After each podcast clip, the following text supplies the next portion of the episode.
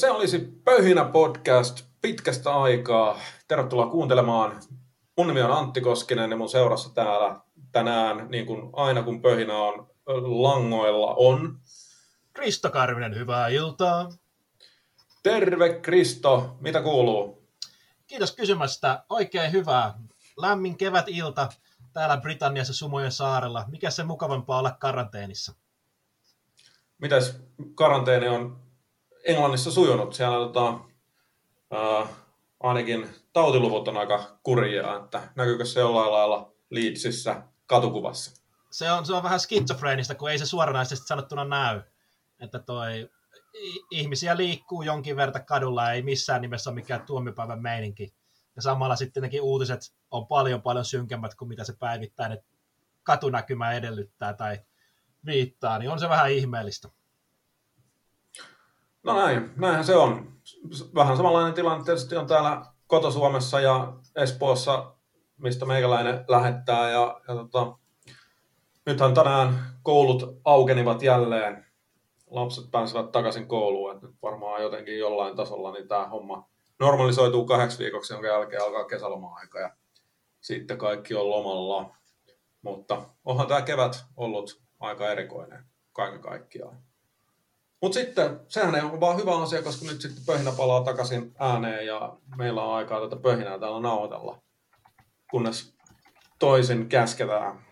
Ja, ja tota, tämän päivän aiheena olisi ensinnäkin käydä läpi muutama viimeksi katsottu uh, elokuva tai TV-sarja, ja sitten sen jälkeen käydään läpi meidän top 10 2010-luvun elokuvaa. Näitä nyt on tässä, näitä listoja uh, kuulunut ja näkynyt, kun kymmenluku taittui. Ja me ajateltiin, että mikäpä sen parempi kuin aloittaa tämmöisellä listalla. Listalla pöhinä jälleen. Ja eipä siinä mitään. Kristo, kerro, että mitä sä oot katsonut viime aikoina? No niin, viime aikoina itse asiassa Chernobyl TV-sarja, HBOn laadukas minisarja Chernobyl. Sehän tuli kyllä jo aika kauan aikaa sitten, yli reilusti yli vuosi, mutta katsoin sen tuossa vähän aikaa sitten uudestaan ää, toistamiseen, ja voin sanoa, että se vaan parani toisella katselukerralla, vaikka se on, täytyy sanoa, että se on erinäköinen toisella katselukerralla, koska siis se on nerokasta, mikä siinä sarjassa on se, että et se on vähän niin kuin mysteeri, tai siinä on yksi elementti, iso elementti on niin kuin tämmöinen dekkariomaisuus, eli mitä oikeasti tapahtui. Eli se ensimmäinen jakso alkaa siitä, kun se räjähdys on tapahtunut, tämä onnettomuus on tapahtunut, eli niin sanotusti H-hetkestä. Ei mitään, ei ole sekuntiakaan ennen sitä. ja sitten se nähdään niin hahmojen, näiden päähahmojen näkökulmasta kaikki tapahtumat. Eli katsojallakin on puutteelliset tiedot, ei ole mitään ää, käsitystä, että mikä tähän saattoi johtua, ja välillä saa väärääkin informaatiota, kunnes sitten viimeisessä jaksossa on tämä suuri oikeudenkäynti, jossa sitten rekonstruoidaan nämä tapahtumat. Ja, toi, ja sitten niin kuin selvää, niin että vitos, se viimeinen jakso, ei se pääty siihen, mutta käytännössä siinä on kohta, mikä menee siihen pisteeseen asti, että se eka jakso alkoi. Ja käytännössä meni niin, että mä muistan, että, että kun mä katsoin sen viidennen jakson silloin aikanaan, niin mun piti heti katsoa se eka jakso uudestaan, koska se antoi niin uuden näkökulman siihen ekaan jaksoon. Ja mä ajattelin, että näkeeköhän siinä jotain uutta, ja kyllä näki. Ja nyt kun mä katsoin toistamiseen koko sarja, niin oli sama fiilis edelleen. Mutta siitä voi, ei, sitä ei voi kyllä liikaa kehua, eli siinä on erinomainen käsikirjoitus, se on hyvin todenmukainen, mitä mä oon netistä löytänyt asiantuntijoiden kommentteja, niin se, se menee tosi pikku yksityiskohtiin, mitkä on mennyt pieleen. Tyyliin, että talojen ikkunakarmit on muovia, kun oikeasti ne olisi ollut puuta tuohon aikaan. Ja toi, ja ton, ton tasoisiin juttuihin. Muuten sekä tiedemiehet että historioitsijat että, että Venäjän tuntijat tai venäläiset on ollut sitä mieltä, että, ja ukrainalaiset, että toi on, on kohdallaan.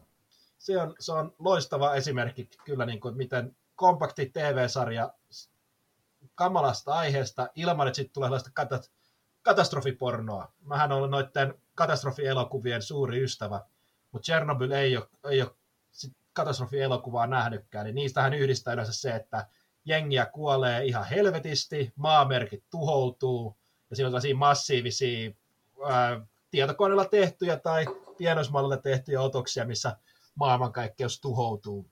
Ja sellaista ei Chernobylissä ole juuri ollenkaan.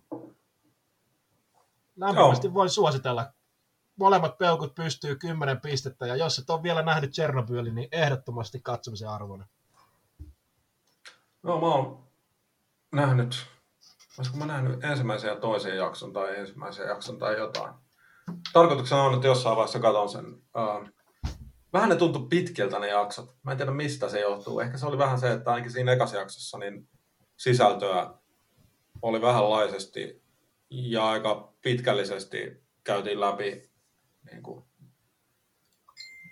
reaktorin sulamisvaiheita. Ja, ja. No, en mä tiedä, kyllä, siis hyvinhän se on tuotettu ja pitäisi katsoa kokonaan, niin pystyy antamaan paremmat arviot. Mutta luotan toki suhun. Joo, sä oot, mä ymmärrän kyllä, se, on, se ei ole sarja, joka esimerkiksi mä yritin sen emännälle näyttää tuossa viime jouluna. Ja toi, ei sitä tullut mitään, koska iltaa kello oli jo paljon ja ilta myöhäinen ja hän oli väsynyt. Niin oltiin katsottu 15 minuuttia ekaa jaksoa ja mä totesin, että toinen käytännössä nukkuu. Et, et mm. noi, mm. se, se vaatii paneutumista ja keskittymistä kyllä. Se ei, ei, ole, ei ole helppoa pureskeltavaa. Eli toi, ei missään nimessä pidä katsoa sitä väsyneenä illan, illan päätteeksi, koska joo, sitten se muuttuu tylsäksi tai nukarat kesken kaiken. No, no mutta hei, suositus sulta ja ei muuta kuin kaikki katsomaan Tsernobylia. Mitäs... HBO on osoite. Kyllä. Miten Antti sulla viimeaikainen katsonta? No kuule, mä oon tässä, ajattelin näin niin kuin koronan kunniaksi, niin katsoa tietynlaista katastrofisarjaa, jossa virus näyttelee isoa osaa, tai tauti. En tiedä, onko se virus, kun ei viruksesta hirveästi nyt. Kai se nyt on virus, kyllähän se on, siinä sitäkin sivutaan. Mutta katsoin siis kaikki yhdeksän tarjolla ollutta tuotantokautta Walking Deadistä. Eli reilusti toista sataa jaksoa Walking Deadia Dedia tässä näin parin kuukauden sisään ja, ja tuota, olihan se aikamoinen urakka. Ja täytyy sanoa, että kyllä siihen mahtui, mahtui niin kuin monta oikein miellyttävää televisiohetkeä. Tosin mun mielestä sarjan parhaat tuotantokaudet on ehkä niin kuin 2-4 tähän mennessä tulleista ainakin. Ja, ja tota, se tietysti tarkoittaa sitä, että ne parhaat jaksot niin olivat jo joku aika sitten, että sen jälkeen on katsottu, katsottu paljon jaksoja ja ne ei ehkä ollut ihan niin, niin hyviä. Ja jos ei Walking Deadia tosiaan tunne, niin Walking Deadhän on siis sarja, jossa, jossa tuota, ää,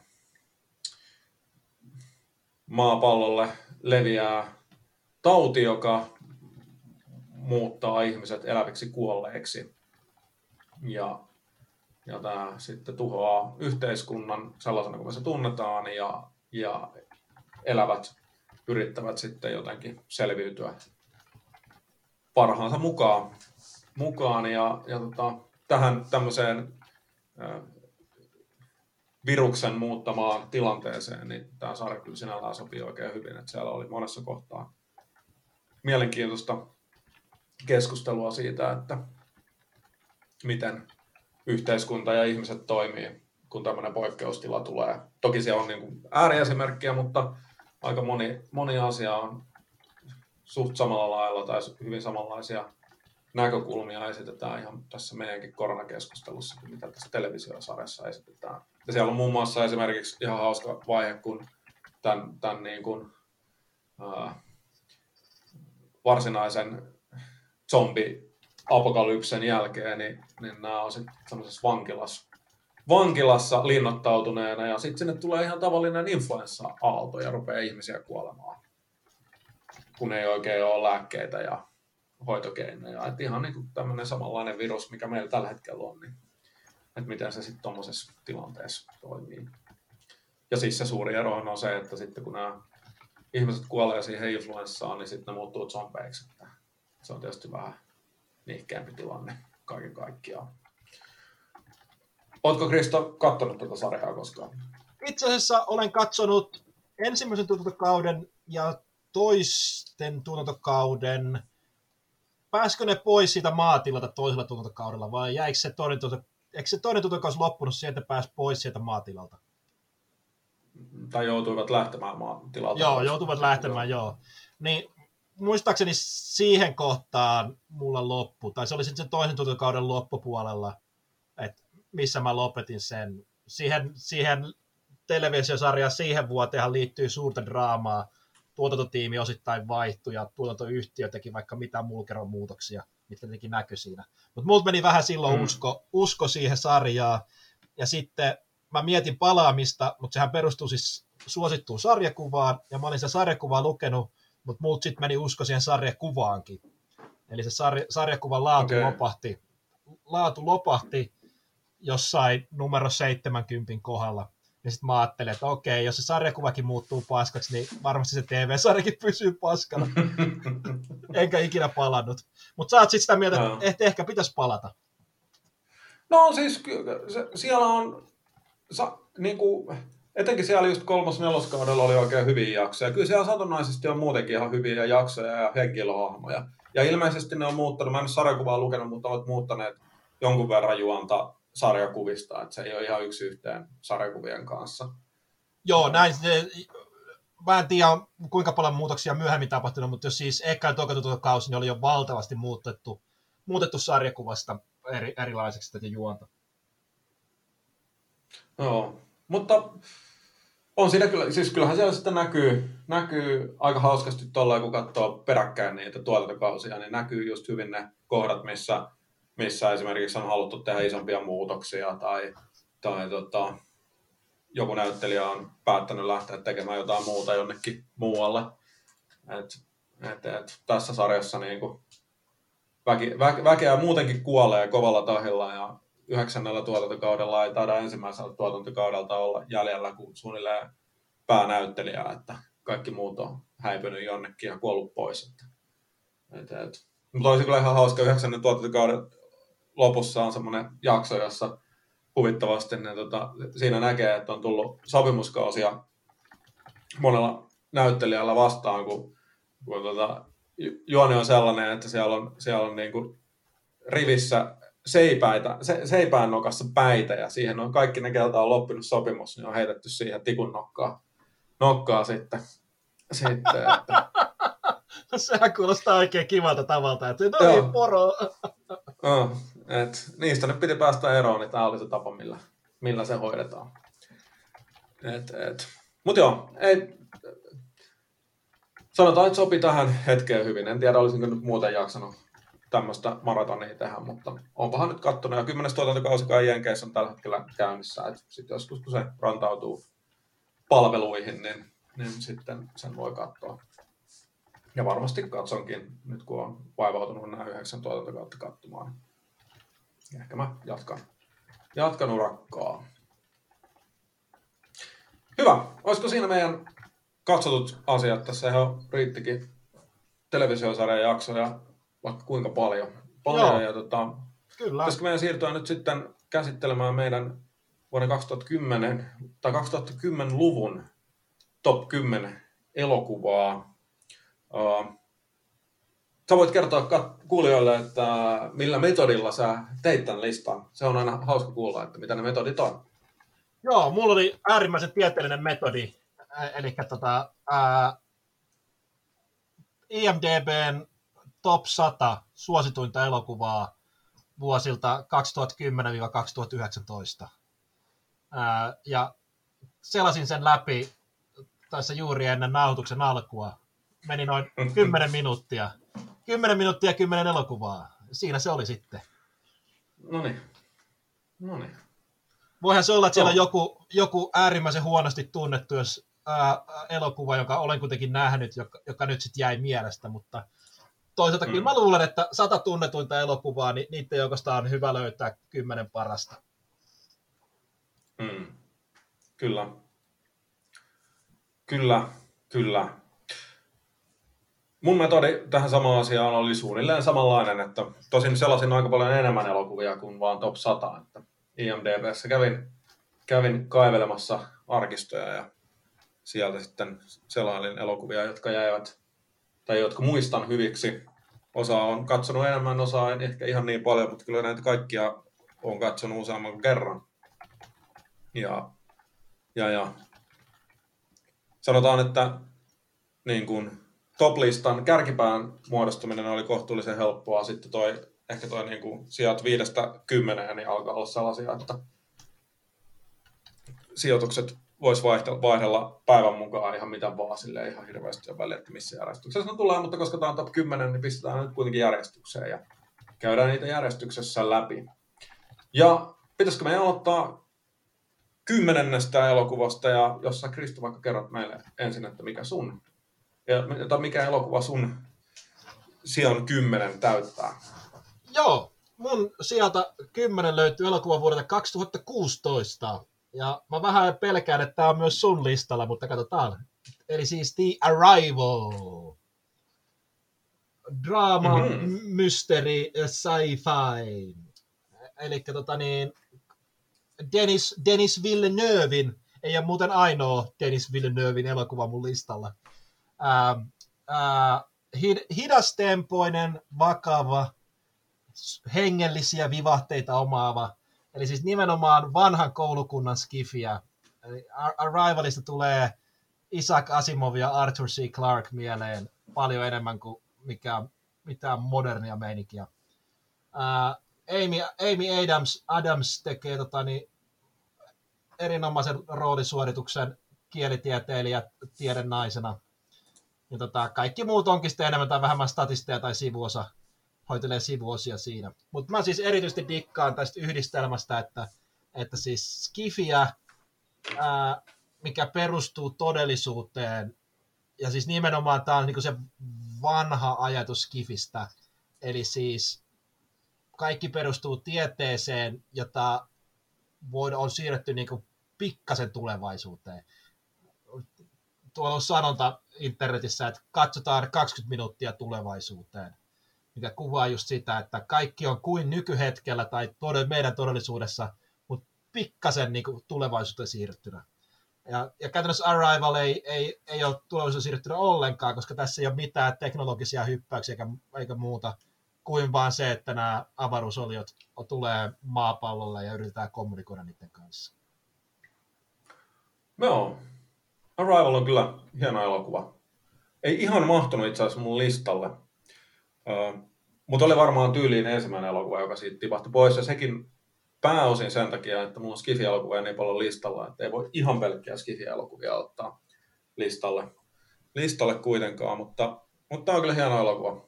Amy Adams tekee tosiaan hienon, hienon roolisuorituksen ja, ja, ja tämä on sellaista niin kuin älykästä skifiä, joka vaatii, vaatii, että siihen keskittyy. Joo, ehdottomasti samaa mieltä. Että, että tämä on, vähän sama kuin Tchernobylissä on se, että Tchernobyl ei pidä katsoa väsyneenä, niin ei Arrivaliikaa pidä katsoa väsyneenä. Että, että kyllä se, se pitää katsoa virkein mielin niin, että siihen pystyy keskittymään. Kyllä. Ja hieno loppu on tässä elokuvassa, se kolahtaa, kolahtaa sitten, kun sinne loppuun asti päästään. Että, et, et. Joo, ne on jäänyt Arrivalista mieleen. Hyvä valinta, sinun numero 10. Kiitos, kiitos. Entäs mikä on oma numero kymmenesi? No, minulla kymmeneltä sijalta löytyy elokuva vuodelta 2010, eli ihan vuosikymmenen alusta. Ja tämän elokuvan nimi on Never Let Me Go. Ja tämän elokuvan on ohjannut Mark Romanek, ja tähän siis tosiaan perustuu Kazuo Isikuran tunnettuun äh, kirjaan, en tästä nyt suoraan näe, että mikä sen Suomen osa on, mutta, mutta Suomessakin todennäköisesti suomenkielisellä nimellä hyvin tunnettuun. Ja, ja tämä on siis elokuva, eh, elokuva, jota kuvataan siis, että tämä on, tämä on tota, draamaa, romanssia ja skifiä. Ja pääosissa on Kira Knightley, Carey Mulligan ja Andrew Garfield aika nuorena nuorena versioina itsestään, kun on 2010 10 tehty elokuva. Ja juoni, juoni kokonaisuutta, siis no, juoni lyhykäisyydessään on, on se, että, että tota, nämä päähenkilöt on siis tämmöisiä kloonattuja ihmisiä, jotka kloonataan siis lähinnä sen takia, että he on kulutustavaraa sitten niin sanotusti oikeille ihmisille. Ja romaani ja elokuvakin niin käsittelee, käsittelee sitten, sitten sitä, että millaista on olla, olla tämmöinen kloonattu ihminen ja miten heilläkin on tunteet ja hekin haluaa tavallaan niitä samoja asioita, mitä me kaikki halutaan. halutaan. Mutta hieno, hieno elokuva, semmoinen niin kuin, surullissävytteinen ja hida, suht hidastempoinen tietysti myöskin. Ja tätä nyt voi myös kutsua niin semmoiseksi, semmoiseksi niin kuin keskittymistä vaativaksi skifiksi, että toimintaa ei ole ollenkaan käytännössä. Ja, ja, ja hyviä roolisuorituksia.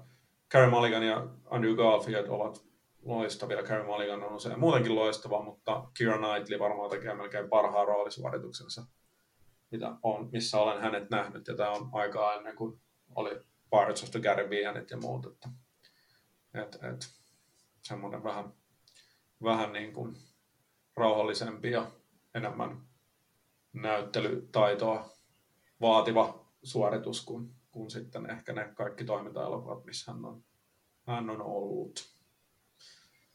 Oletko nähnyt tätä elokuvaa? En ole nähnyt ja täytyy myöntää, että en ole edes kuullut. Tai siis ihan hämärästi kuulostaa tutulta, mutta en ole varma, että sekoitanko toiseen. Toisaalta tosiaan 2010, niin siitä on mutta aika pitkä aika joo. Kun on, nuoren näköisiä. Niin. Mm. Siitä on. Mutta lämpimästi suosittelen, jos et ole katsonut, niin tämä kannattaa kyllä katsoa. Mä luulen, että tykkäisit siitä. Et, et. Mutta se on tosiaan, eli Never Let Me Go, mun sijalla kymmenen ja, ja tota, suosittelen. Ei se syyttä tälle listalle päätynyt.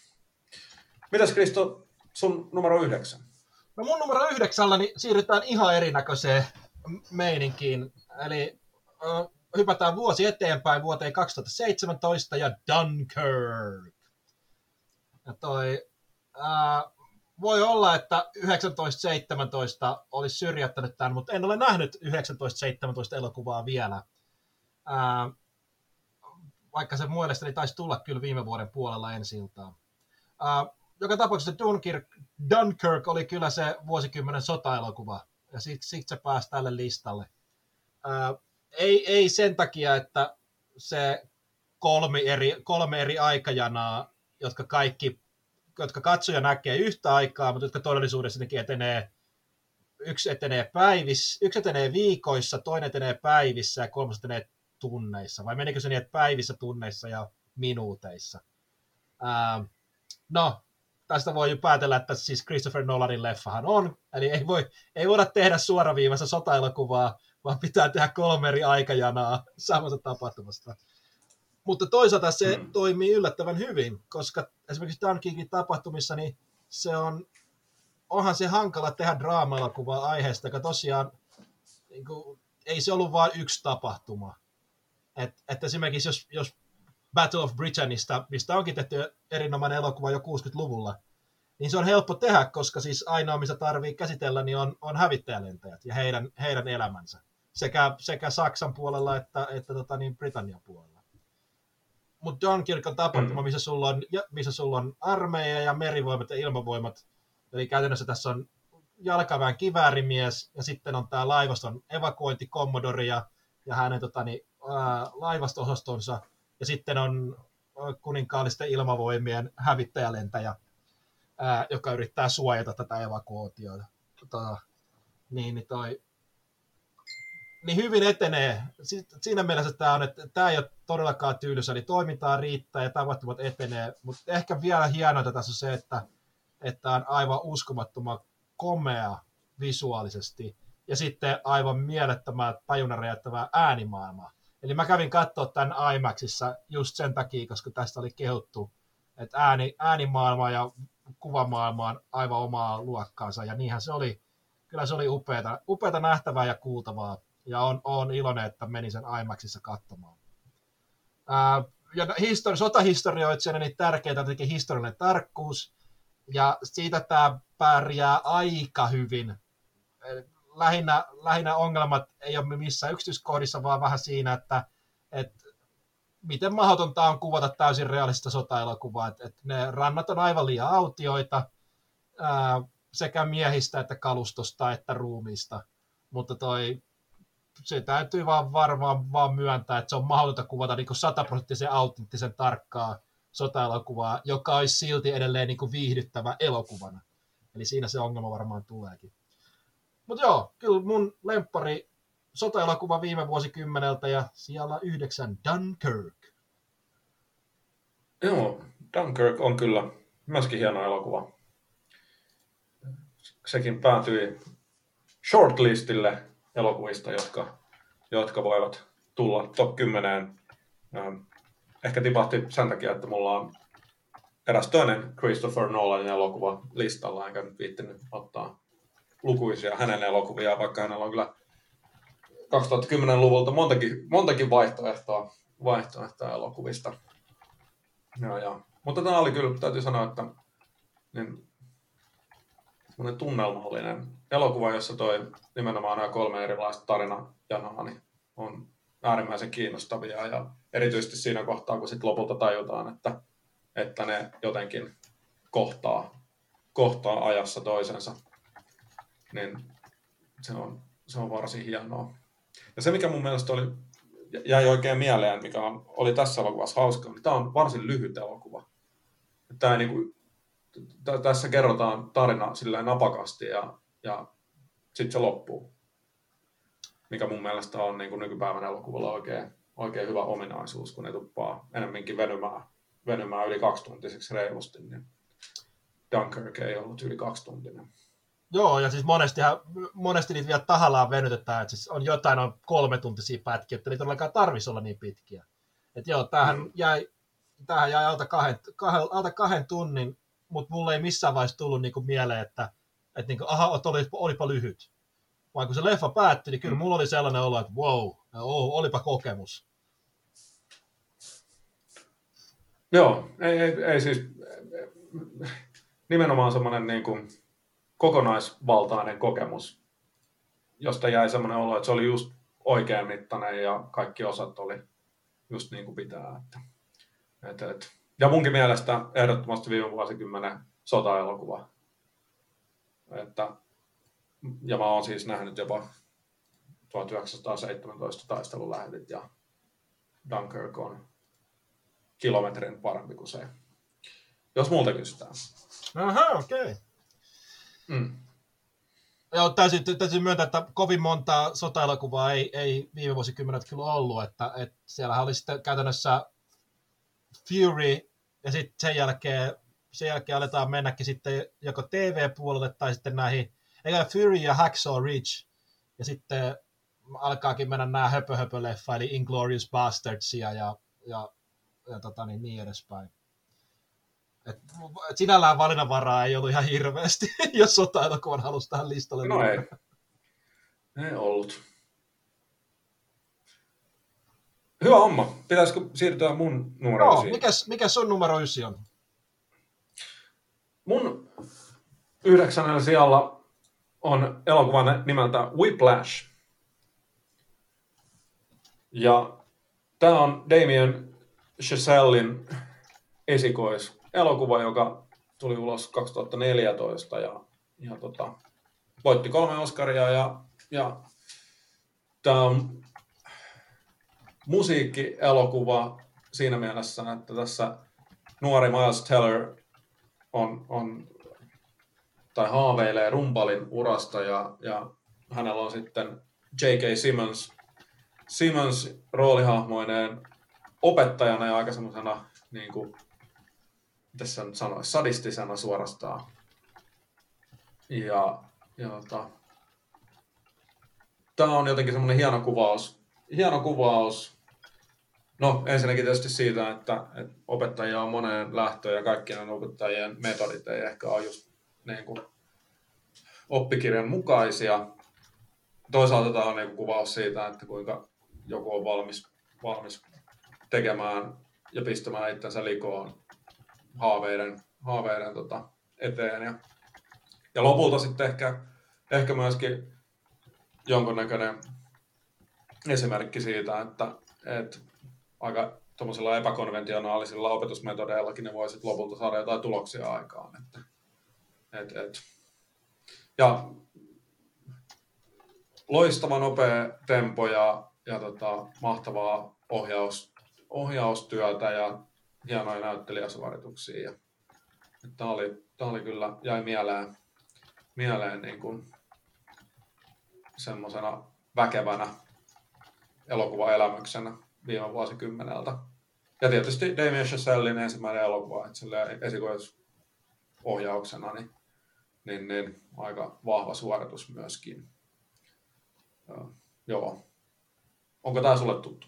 On, on tuttu. Itse asiassa mulla kämppis vuosia sitten, yksi kämppis yli sitä leffaa ja käski katsomaan. Ja se on aina jotenkin jäänyt. Että se on myös siellä listalla leffoja, mitä pitäisi, mitä pitäisi katsoa, mutta toi aina, aina se unohtuu tai tulee jotain muuta, joka...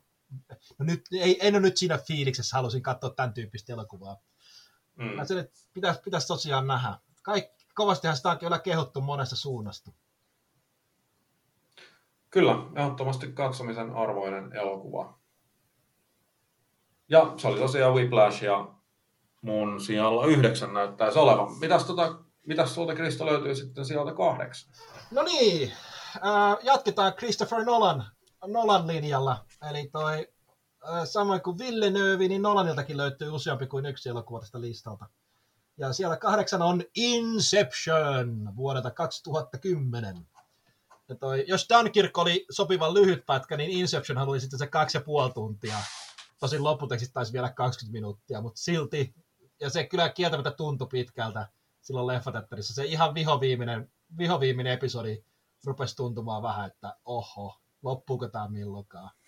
mutta toi, ää, mut kieltämättä ei se haitannut, että, että kyllähän tämä oli aivan upea leffa. Mun, mä luulen, että Inception oli se, mikä niinku vakuutti mut Nolanista, et, koska siis sen Batman, tai no itse asiassa joo, kyllähän Memento oli jo hieno, mutta sitten Batmanit oli vähän, olihan niissä omat kommervenkkisen oli hyviä, mutta Inception oli varmaan se, missä mä sitten olin, että voi vitsi, että tämä on kyllä melko kova jamppa ohjaajaksi, tämä Nolan. Ää, ei niinkään siinä, että juonessa ei olisi yhtään aukkua ja kaikki olisi täydellisen loogista ja järkevää, koska tämän, tämän juonen ja maailman voi, voi kyllä pilkkoa pirstaleiksi aika helpostikin, mutta enemmänkin se, että, että erikoisteosteet on hienoja, se maailman kuvaus, mikä tähän on keksitty. Tässä ei hirveästi selitellä tätä maailmaa, missä nämä ää, unisieppa ja toimii, muuten kuin vaan, että jotenkin tällainen ihmeellinen teknologia on mahdollista. Mutta se, se se toimii just hyvin, että ei, ei jäädä niinku selittelemään sen enempää, se vaan on. Ja, ja tässä on se rajoitukset, ja näitä meidän pitää noudattaa, ja just näin se pitää leffoissa tehdäkin. Ja, tota, ja näyttelijän työ. Ja tässä on siis aivan valtavasti tähtiä. Osa ei ollut valtavia tähtiä, tai osa oli jo heikämpiä tähtiä tässä kohtaa, mutta siis DiCapriosta Berengeriin ja Marian Kotilarista ja Ellen Pageen, niin, niin toi, kaikki tekee erinomaista työtä myöskin, myöskin Cillian Murphy, joka, jota mä yleensä en hirveästi dikkaa, kun se on aina niin vittomaisen oloinen mulkvisti. Mut toi, se näyttääkin siltä. Se on just sen näköinen, tiedätkö? Jos tulisi tosielämässä vastaan, niin voi veljet. Mutta joo, kaikin, kaikin puolin erinomainen elokuva, sekä teknisesti että taiteellisesti, niin, niin sanottu. Ja, ja toi, on, on katsonut sen useampaan kertaa, ja varmasti tulee olemaan semmoinen leffa, mikä, mitä pyöritetään telkkarissa ja ihmiset katsoo ää, vielä vuosien vuosien ajan. Kyllä. On, on siis sellainen elokuva, jota jää herkästi katsomaan, jos se sattuu tulemaan jostain televisiosta. Et on niin kuin vauhdikas ja mukaansa tempaava. Hyvä, hyvä elokuva. Itse tykkään kyllä kovasti, kovasti Inceptionista. Ei toki ole tämäkään se Nolanin elokuva, joka mulla on listalla, mutta, mutta, tota, mutta niin, ymmärrän hyvin, että tämä Top 10 on, on hieno elokuva ja, ja, ja kaikin puolin, kaikin puolin niin kuin hyvin toteutettu. On se sitten ohjaus, kuvaus, leikkaus, juoni, käänteet, toiminta, että on niin kuin tehosteet, Ka- kaikki on jotenkin hyvin kunnossa. Joo, tämä on aika hienoa, että, että, että tota niin, yksikään mun kolmesta elokuvasta ei ole vielä ollut sun listalla, eikä kumpikaan sun kahdesta elokuvasta on ollut mun listalla, mutta miten sun numero seiska, nytkö rikkoontuu? Mä luulen, että ei vieläkään rikkoon.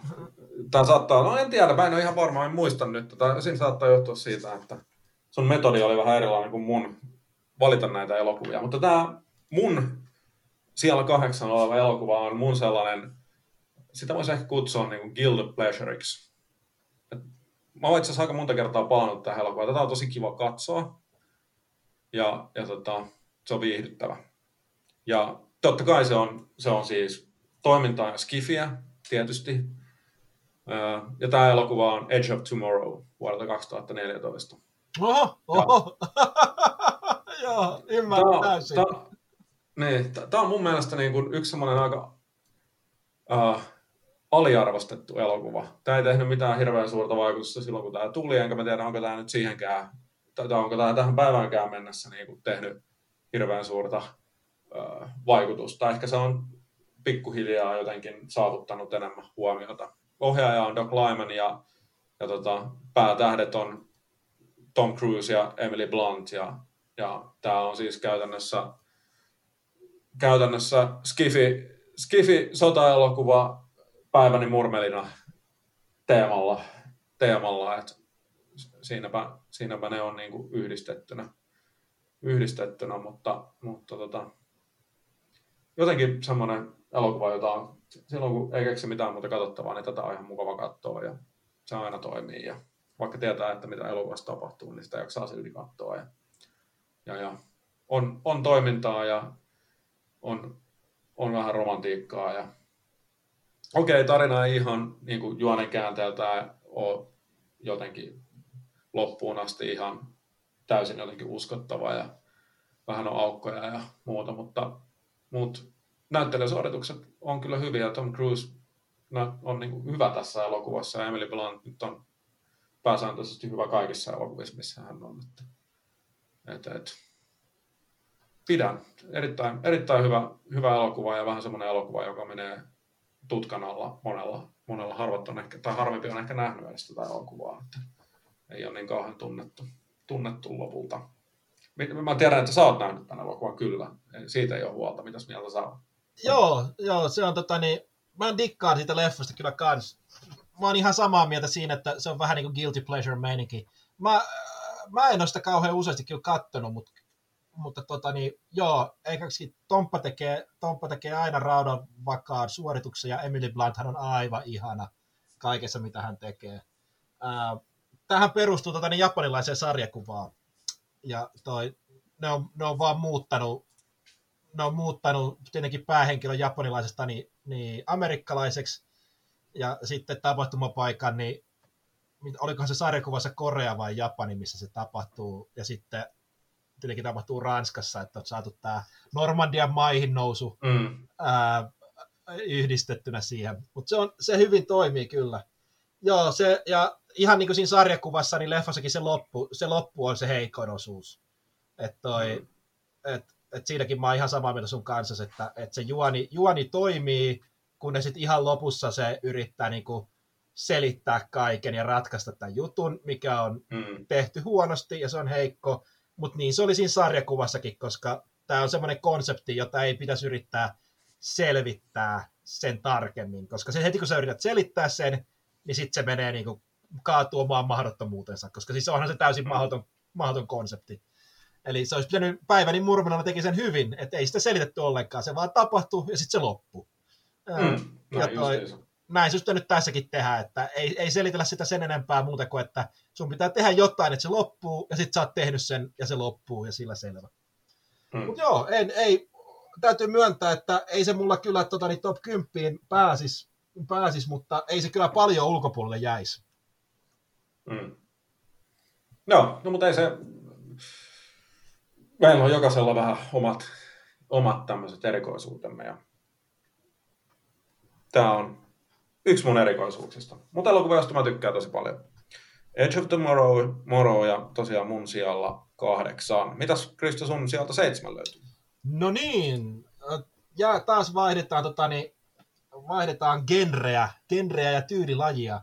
Eli tota, niin, Inceptionista siirrytään, ää, siirrytään vuoteen 2012, mutta todellisuudessa siirrytään vuoteen 1880 jotain, en mä muista. Oi, korjaan, 1858. Eli kyseessä on nimenomaan Tarantinon Django Unchained. Ja nyt täytyy sen verran sanoa tähän, että, että tämän leffan tilalla voisi myös olla toi Hateful Eight. Ää, mm. Koska mun oli, ja itse asiassa Once Upon a Time in Hollywoodkin, mun oli vaikea valita näiden kolmen välitä. Mä halusin jonkun näistä kolmesta ottaa, ja sitten mä päätin, että mulla ei ole mitään muuta länkkärityylistä, niin sit mä otin, että se on jompikumpi näistä. Ja sitten mä totesin, että Django on ehkä hieman viihdyttävämpi.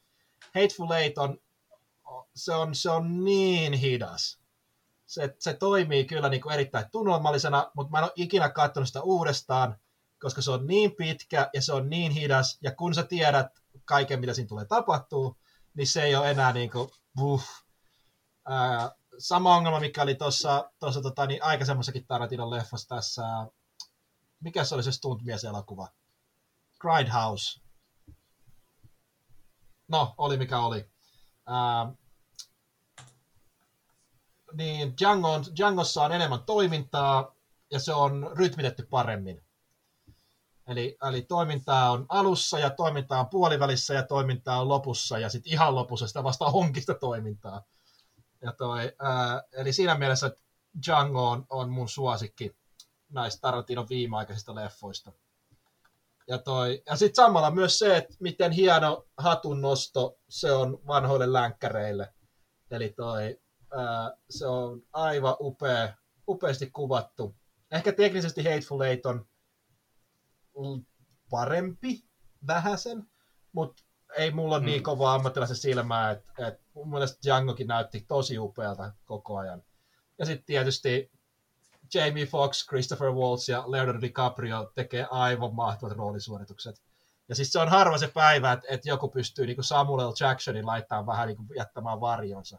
Ei, ei niin, mm. että Sampa, Sampa tekisi huonoa työtä tässä, mutta äh, DiCaprio on, on niin erinomainen pääpahiksena, ja sitten Christopher Waltz on niin omalaatuinen, että, että, tota, ne jättää kyllä jopa Sam L. Jacksonin vähän varjonsa. Joo, tämä on kyllä, tämä on kyllä tuota, varmaan mun suosikki noista, myöskin noista, noista niin, ää, Tarantino-elokuvista, jotka viime vuosikymmenellä tuli ulos. Ei mahtunut mun listalle, mutta tykkään tosi paljon, paljon tästä elokuvasta. Eli siis toisin sanoen, sulla ei ole yhtään Tarantino-leffaa sun top 10. Ei, se paljastaa sen nyt tässä kohtaa. Ei ole missä yhtään Tarantino-elokuvaa, mutta toivottavasti sulla niitä on. Niin, ei, tämäkin on ihan, ansa, ihan ansaitsee kyllä, kyllä huomiota ja sijoituksen top 10. Että, että, että on loistavat roolisuoritukset ja semmoinen tarantinomainen juoni ja tosi sellaista tarantinomaista dialogia ja, ja hyvää ohjausta ja kuvausta. Ja toimintaa, joka yltyy, yltyy sitten aika väkivaltaiseksi paikoin, mikä sekin on ihan normaalia. Että, että siinä mielessä niin, Joo, niin, niin, niin on, on tuota, oikein pätevä elokuva kyllä. Mä mietin, että Tarantino on, on niin rytmityksen kannalta, siitä niin näkee sen, että et, et Tarantino, kuinka se on niin taiteilija, mikä se termi on, auteur, niin kuin mm. filmin tekijänä, koska monet sen elokuvista, niin studio ei ikinä tekisi sellaista leffaa. Ja esimerkiksi yksi, yksi esimerkki on just niin tämä rytmitys. Että okei, okay, Djangossa se rytmitys on, on normaalimpi, koska se sopii siihen käsikirjoitukseen, koska siinä on niin kuin tällaisia tärkeitä yksittäisiä tapahtumia, ja sitten on tällaisia että aikahyppäyksiä. Eli nyt, nyt me vaan näytetään, että mitä tapahtuu, ää, koska meidän pitää siirtää kelloa kelloa eteenpäin. Ää, ja se sopii siihen juoneen. Kun taas sitten esimerkiksi just Hateful Eight, kun se kaikki tapahtumat tapahtuu yhden illan aikana, parin tunnin sisään. Se on melkein kuin reaaliajan se tapahtuma se elokuva. Niin, niin siinä on, se rytmitys on nä- tavallisen ja näkökulmasta niin ihan hölmö. koska siis varmaan yli tunti ennen kuin yhtään mitään tapahtuu. ja, ja sitten ihan lopussa vähän toimitaan. Ja, vähän, ja sitten tässä tota, niin, Once Upon a Time in Hollywoodissa on hyvin pitkälti sama homma. Vaikka se tapahtuukin useamman päivän aikana, niin leffassa on käytännössä 99 prosenttia toiminnasta on viimeiset 10 minuuttia. Mm. Ja sit, sitä ennen on paljon dialogia, jota oli, jota oli ilo katsoa kyllä, mutta niin kuin monesti niissä on, niin ei sitä, ei sitä jaksa montaa kertaa katsoa. Tosin nyt varmaan joku kyllä haluaa lynkätä, mutta että se on niin loistavaa dialogia, että sitä katsoo vaikka tuhat kertaa. Mutta en minä jaksa. Eli senkin takia Django, Django voittaa. Mutta täytyy kyllä nostaa hattua, että Tarant, niin, Tarantino on jaksanut pitää ja pystynyt pitämään oman linjansa, kun tuntuu, että niin kuin oman tiensä kulkijoita ei, ei Hollywoodissa ole ollenkaan, juuri ollenkaan enää, niin onneksi meillä on sen tämä Tarantino. Onneksi on. Tosin hän on kai sanonut tekevänsä vielä yhden elokuvan ja sitten se on siinä, että, että niin, katsotaan. Miten käy? Joo, näinhän se on, näinhän se on uhkailu, mutta saas nähdä mitä tapahtuu. Hmm. Hyvä. Siirrytäänkö mun numero 7? Joo, mikä sun se numero 7 on? No kuule, mun sieltä numero 7 löytyy semmoinen elokuva kuin The Wolf of Wall Street. Hohoi, kappas. Hmm. Eli Martin Scorsesen ohjaama ja kuinka ollakaan Leonardo DiCaprion päätähdittämä Jonah Hillin ja Margot Robin, Robin kanssa. kanssa ja tämä, tämä elokuva tosiaan kuvaa 2008 maininkeja ja vähän aikaa ennen sitä, että, että tota, kuvaa siis tällaista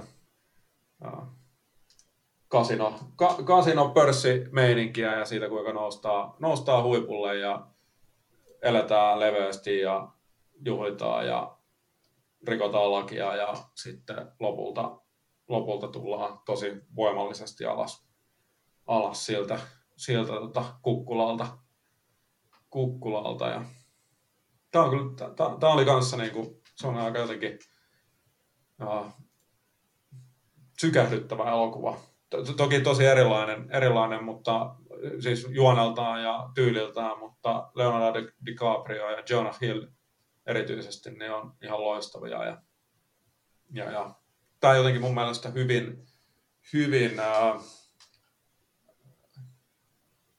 tallentaa sellaisen niin kuin pörssihuuman huuman tunnelmat ja varmasti sen, mitä siellä kulisseissa ihan oikeasti tapahtuu millaista, millaista meininkiä ja millaisia kaiken maailman lehmänkauppoja kauppoja joutuu tekemään, että päätyy, päätyy huipulle. Ja Martin Scorsese on kuitenkin niin kuin ehkä yksi kovimmista elossa olevista ohjaajista, että, että ohjaus, ohjaus on ihan tosi rautasta ja, ja, ja pitää mukanaan, mukanaan alusta loppuun. Ja tämä elokuva on myöskin, niin kuin, tämä on kolmen tunnin elokuva, että tämä on pitkä kuin faan, faan tämä elokuva. Mutta niin, toimi tosi hyvin, hyvin mulle, mulle kyllä.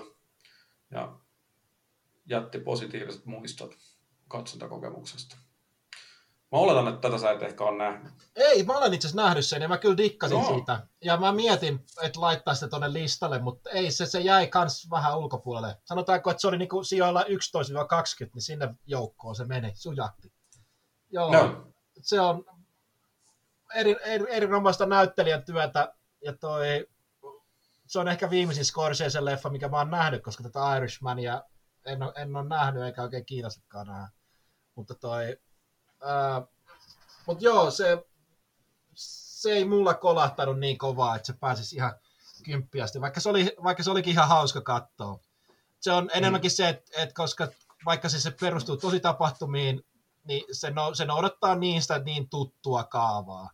Eli siis se on, siinä niin näkee, että, että, että siis se on tietenkin hyvin, erittäin hyvin tehty teknisesti ja taiteellisesti siinä mielessä, että kaikki näyttelijät tekee erinomaista työtä ja se ohjaus on tietenkin erinomaista. Ää, mm. Mutta se sama leffa on nähty, mä oon nähnyt tuon saman leffan niin tuhat kertaa. Se, että mm, mm. ryysyistä rikkauksiin ja sitten romahdus ylpeys käy mm. lankemuksen edellä ja näin edespäin. Edes, edes Margot Robbien upeat jalat ei pysty sitä, sitä tosi seikkaa piilottamaan. Mm. Toi. No toisaalta, jos se nyt 11-20 sijoilla on, niin ei se nyt ihan kauhean kauas jäänyt sitten kuitenkaan. No ei, ei. Ja siinä on, siinä on ehkä kieltämättä yksi hauskimmista, hauskimmista huumorin käyttökohtauksista missään elokuvassa, eli se, se, kyllä. se Leon luoja, se, se kohtaus on kyllä hyvä. Joo. No. Naurattaa vieläkin. Jos et ole katsonut tätä elokuvaa, niin kannattaa katsoa vähintään sen takia, että siinä käytetään huvittavasti huumeita. Joo, kyllä. Joo, joo. Joo, no mutta hei, se on The Wolf of Wall Street ja mun siellä seitsemän. Mitäs Kristus on sieltä kuusi löytyy? Mun sieltä kuusi löytyy Paluu avaruuteen.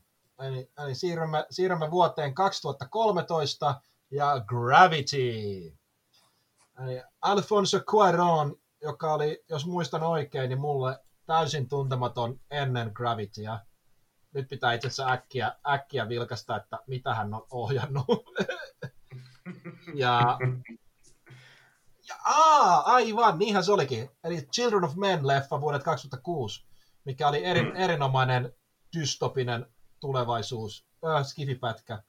Ja sen ohjaaja hän tosiaan oli. Ja näköjään se ohjannut yhden Harry Potter-leffoistakin, mutta niissä nyt ei taiteellista vapautta ohjaajilla ollut ollenkaan. Mutta joo, Gravityhän on siis aivan, aivan hulppea. Tek- periaatteessa sehän on skifiä, mutta yhtä melkein se voisi olla skifi-faktaa. No ei, vaan siis niin kuin tähtitieteilijät ja astronautit on meille kertonut, niin Gravity ottaa melko reippaita vapauksia tota niin, ää, todellisuuden kanssa.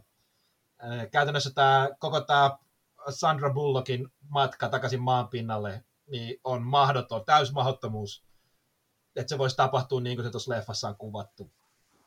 Mutta toi, ää, mutta toi niin, ei se, se ei haittaa, koska muuten se on aika kohdallaan, hyvinkin kohdallaan.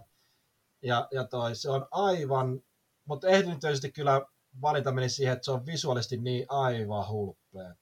Eli mä oon, mä oon kattonut sen useampaan otteeseen, jopa silleen, että, että mä oon kattonut vaan niitä visua, noita niitä äh, kohtauksia, missä vaan niin näkyy maapalloa tai avaruusromua ja muuta. Ja siis se, että miten se on teknisesti kuvattu, että ne on yhdistänyt Sandra Bullockin naama ja, ja ton, ton, ton George Clooneyn kasvot siihen, siihen tota niin, avaruuspuvun kypärän sisään ja näin. Ja miten se koko homma on tehty, niin se on aivan uskoton. Mm. Mä oon mm. katsonut sen dokumentin, että kuinka se kaikki teknisesti tapa toteutettiin ja aivan mieletön. Eli tämä menee eniten juuri niin teknisen toteutuksen puolesta on, on top 10, koska se on niin, niin mieletön juttu. Ää, ja hir kova toive oli sillä, että yes, että Gravity näyttäisi niin suuntaa muille elokuville, että tulisi enemmän tämän tyyppisiä elokuvia, tai elokuvia, jos on avaruuskohtaukset noin vimpan päälle. Mutta eipä kyllä, eipä kyllä juurikaan ole tullut, että, että siinä mielessä se on, se, on, se on harmillista, koska kun sä oot nähnyt Gravity, niin kaikki muut avaruusleffat rupeaa näyttämään vähän ontolta tai köyhältä mm-hmm. siihen verrattuna. No, tämä on kyllä, oli hieno, tai on, on myöskin hieno elokuva. Et ehkä tipahti mun listalta just sen takia, että näitä Skifi-elokuvia on. Ja en ole ihan hirveän monta kertaa itse asiassa nähnyt tätä. Tämä on vähän semmoinen, mun mielestä tämä on vähän semmoinen elokuva, että se melkein vaatii sen, että sitä pystyisi elokuva teatterissa katsomaan se, koska se kuvaa jotenkin avaruutta sellaisena tosi isona. Niin, niin, niin mitä isompi ruutu on, niin sitä paremmin se toimii.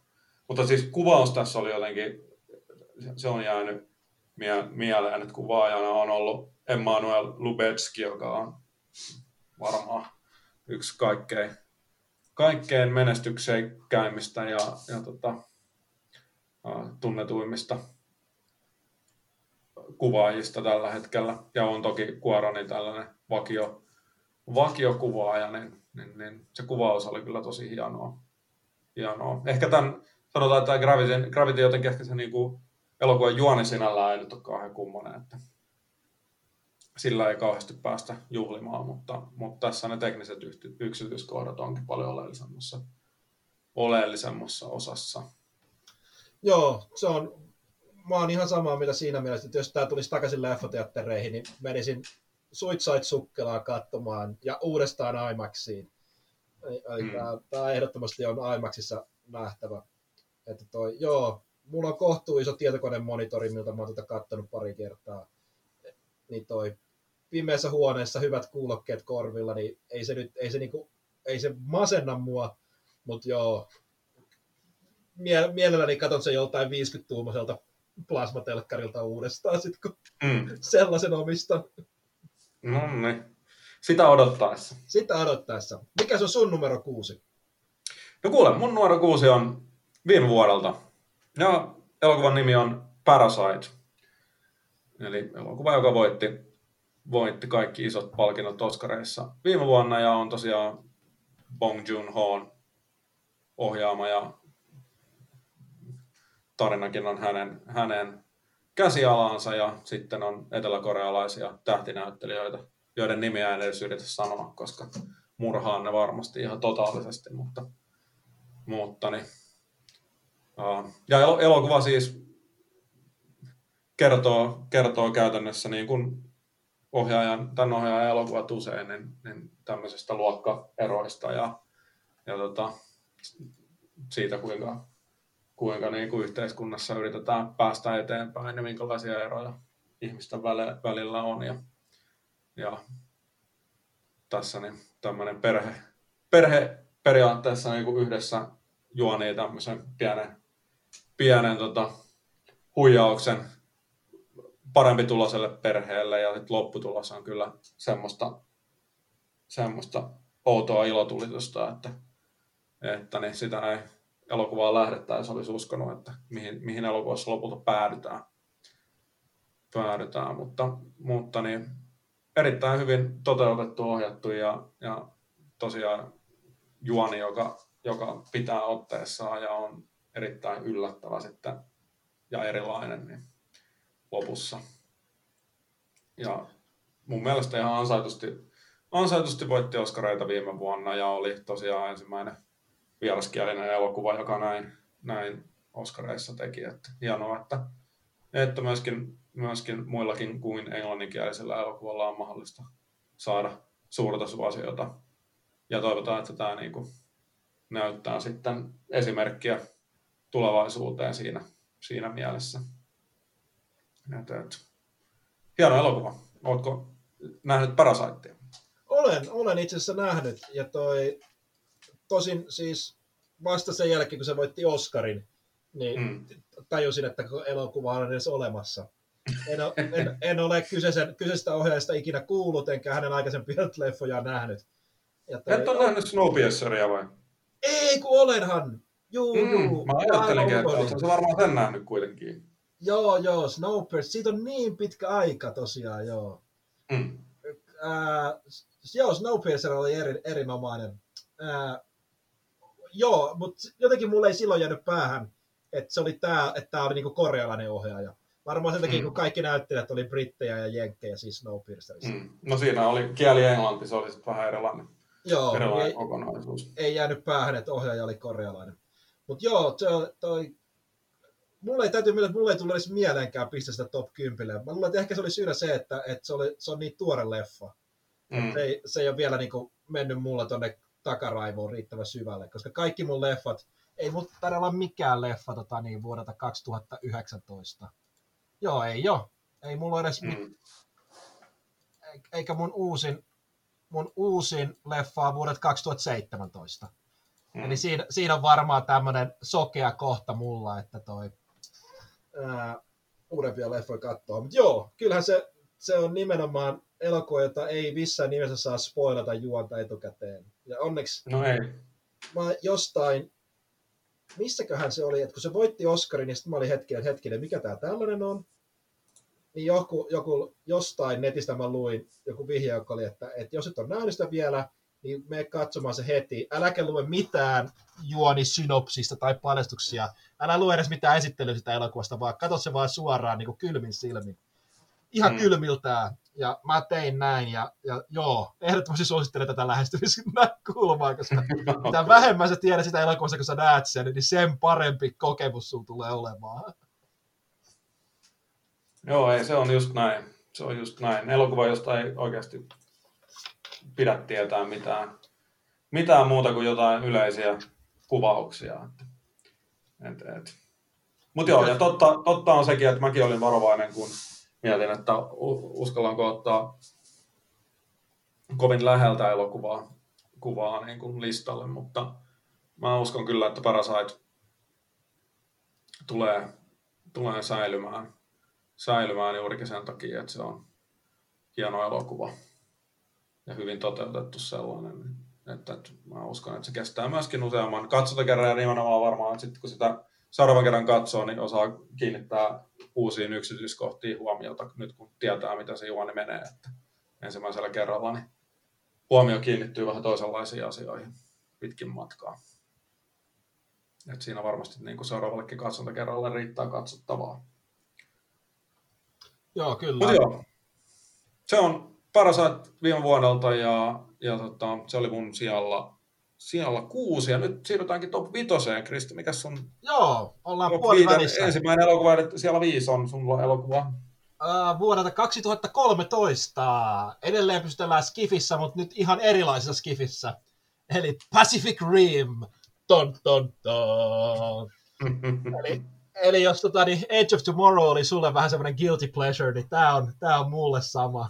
Koska siis Guillermo del Toron erinomainen, e- erinomainen jättiläisrobotit taistelee avaruushirviöitä vastaan.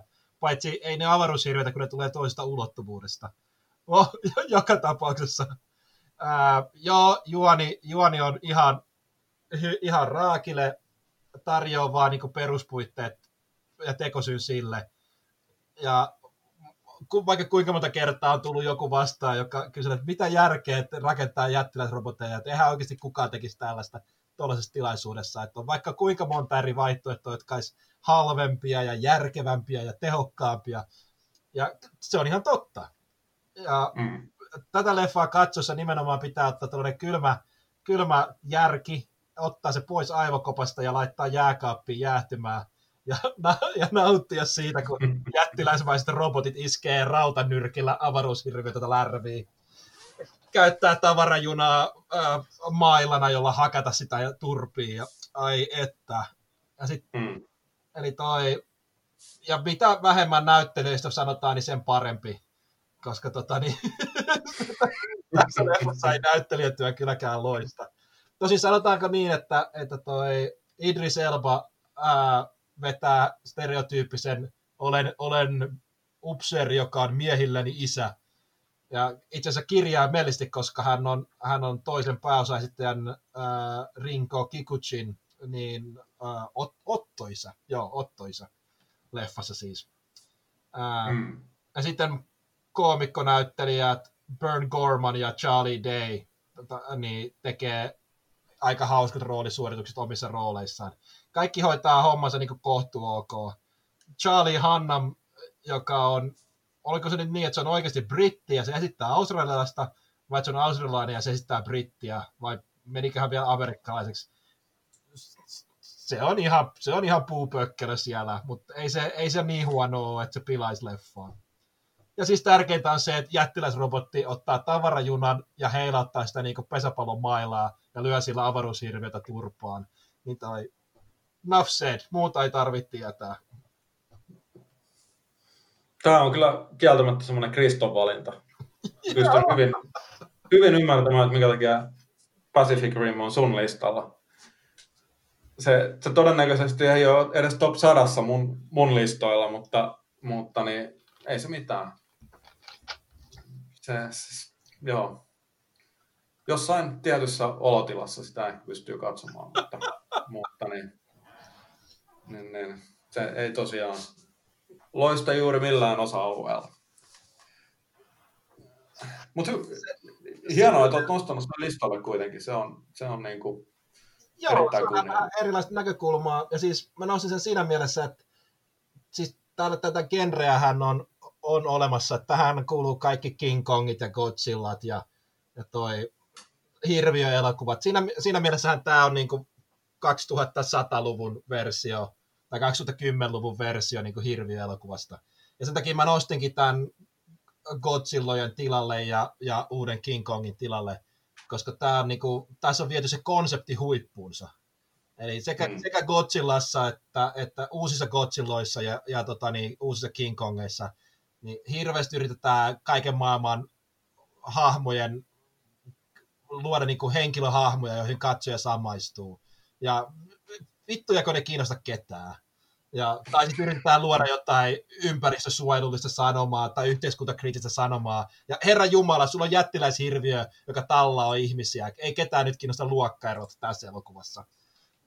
Joten tämä Pacific Rim on niinku kon, elokuva, missä tämä konsepti on viety pisimmälle ja niinku puhtaimmillaan. Et, et, tämä genre on ollut olemassa jo vuosikymmenet siitä lähtien, kun stop motion vaha-animaatiota alettiin tehdä varmaan 20-luvulla. Niin tämän tyyppisiä elokuvia on tehty. Ja kunnes sitten Guillermo del Toro vei sen, vei sen huippuunsa.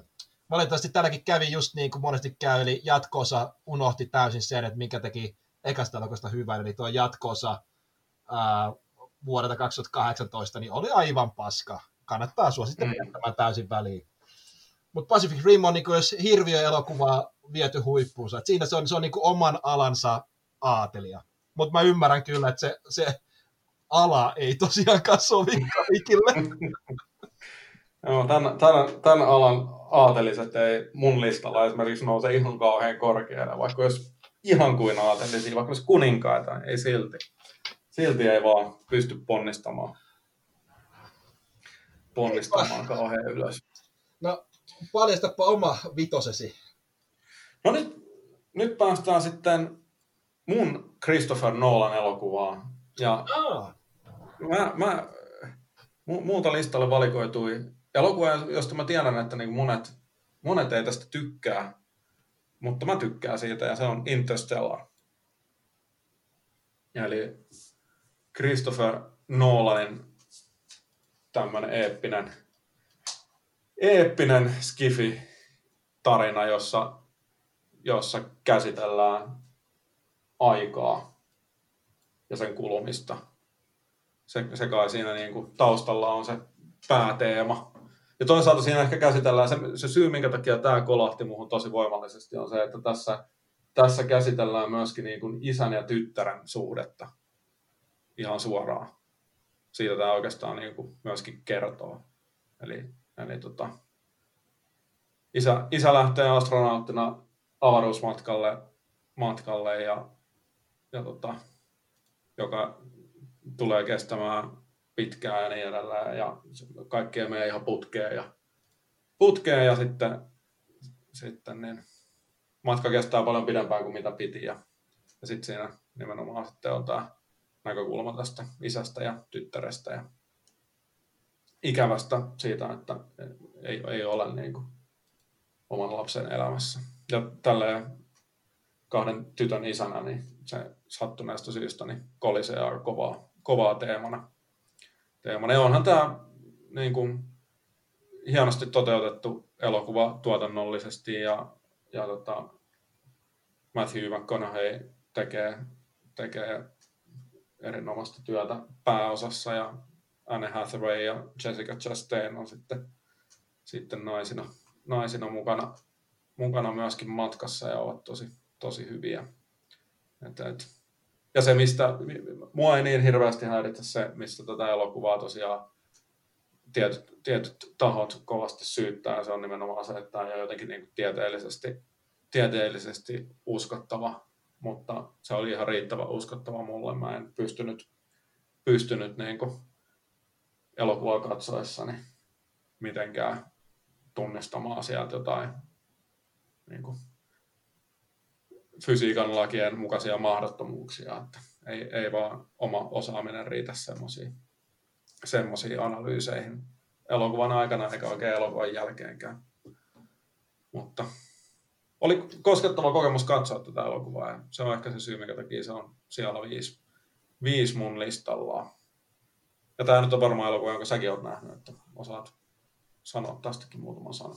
Joo, Joo, mä muistan, että me, puhuttiin tästä leffasta silloin aikanaan, ja toi, silloin toi on saman näkökulma esiin. Ja ymmärrän hyvin, koska toi on, sehän on, mulla se putos listalta kun mun piti miettiä, että, että otanko sen vai en, niin oli siinä just, että, että Gravity teki visuaalisuuden mun mielestä paremmin kuin Interstellar, ja sitten ää, Inception teki juonikoukerot paremmin, ja Dunkirk teki niin kuin ylipäätään monet muut asiat paremmin, tai teknisen puolen paremmin.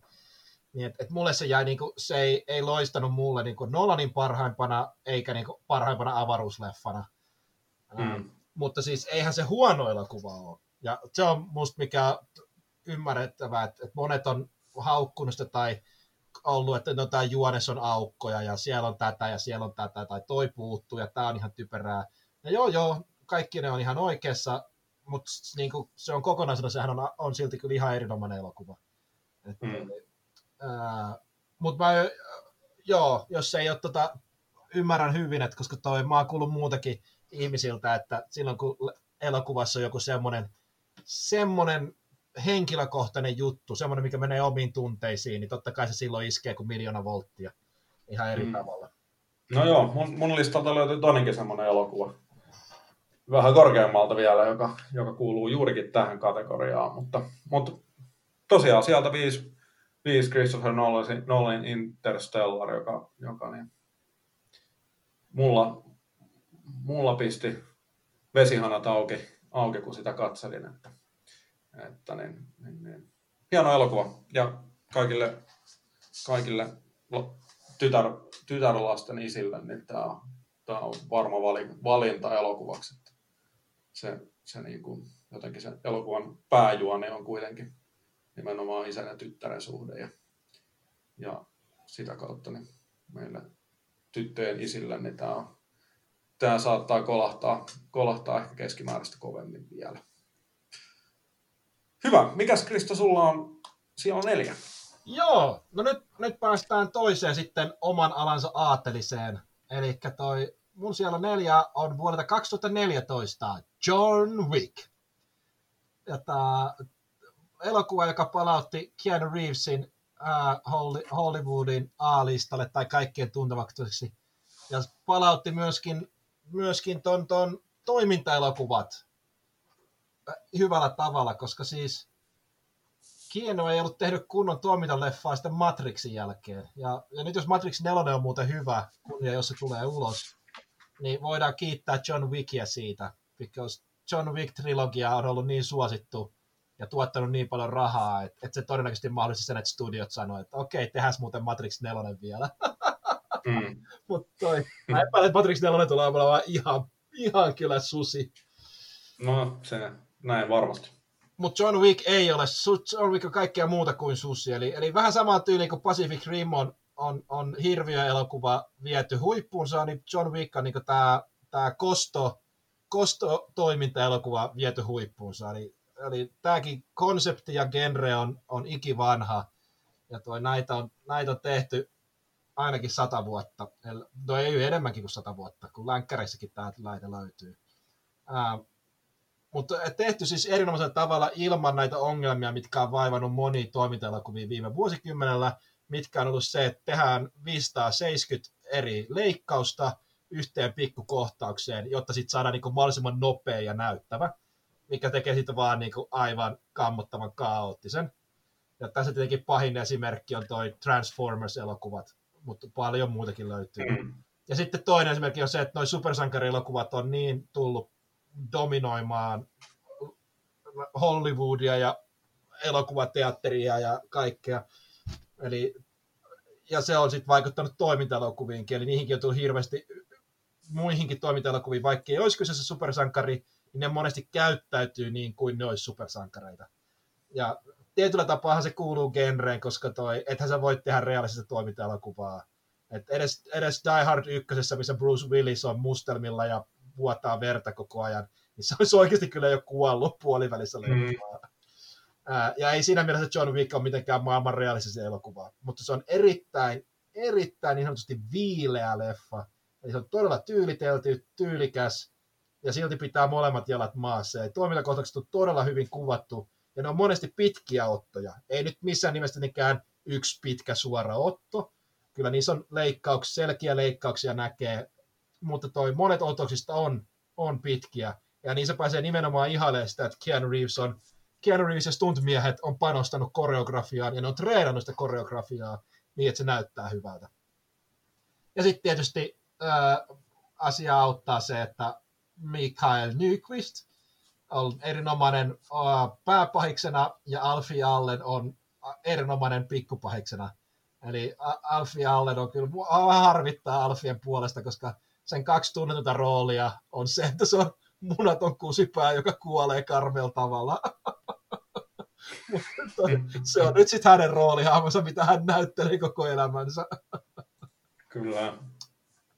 Mutta nimenomaan John Wickissä kaikki kans kolattaa, niin siinä on, on hyvä musiikki, hyvät äänitehosteet, se on hyvin kuvattu, hyvin, hyvin näytelty. Se juoni on, no, se juoni toimii, ei se ole niin ontto kuin Pacific Rim, mutta toi, mm. siinäkään pidä ruveta takertumaan pikkuseikkoihin. Siellä on, se on oma salaperäinen maailmansa ja siellä kaikki toimii. Joo, se on kyllä omassa genressään mainio. Ei sekään kyllä kauhean lähellä mun top 10, 10 listaa, mutta ehkä se johtuu siitä, että mä en ole tämän genren suurin ystävä. Että, et, et. Mutta nimenomaan tämä John Wick 1 on kyllä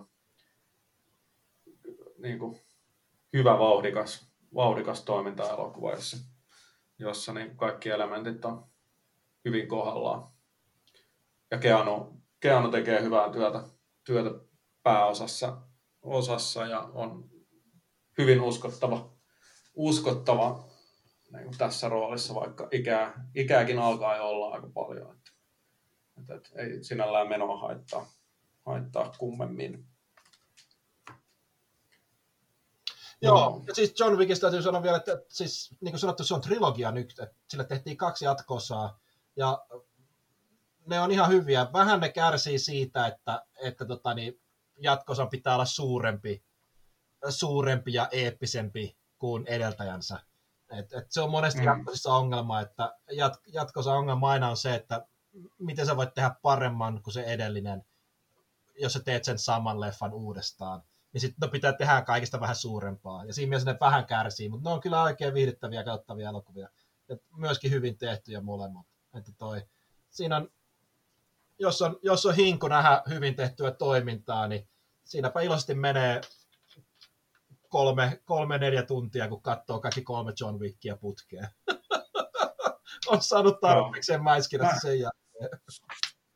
Joo, ja eihän nämä, no, nämä on niitä sun varmasti go-to krapula-elokuvia, että sopii ainakin siihen mielentilaan hyvin. Joo, kyllä. Tämä ei todella, jos sanotaan, että niin kuin puhuttiin, että Arrival esimerkiksi, niin että pitää olla pitää olla virkeä ja jaksaa keskittyä kunnolla, niin John Wickin voi katsoa sitä väsyneenä, niin kyllä se pyssyn mm-hmm. pauke pitää hereillä siihen asti, että lopputekstit pyörii.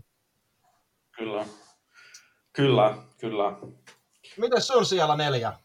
Lähestytään loppua. No kuule, mun pikkuhiljaa ruvetaan pääsemään, pääsemään listan loppuun. Tota, mun siellä neljä on elokuva vuodelta 2011, ja tämä kuuluu myös varmaan osastoon, joita, jotka ei ole ihan jokaisella listalla.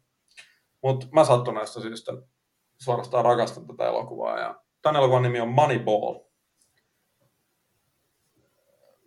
Ja tämä tosiaan siis, tämän on ohjannut Bennett Miller, ja pääosassa on Brad Pitt ja Jonah Hill, ja Robin Wright on myöskin sitten mukana mukana Brad Pittin ex-vaimona ja, ja tota, äh, elokuva kertoo siis baseballista, josta en tiedä rehellisesti sanoa yhtään mitään, muuta kuin olen todennut, että näyttää todella tylsältä lajilta.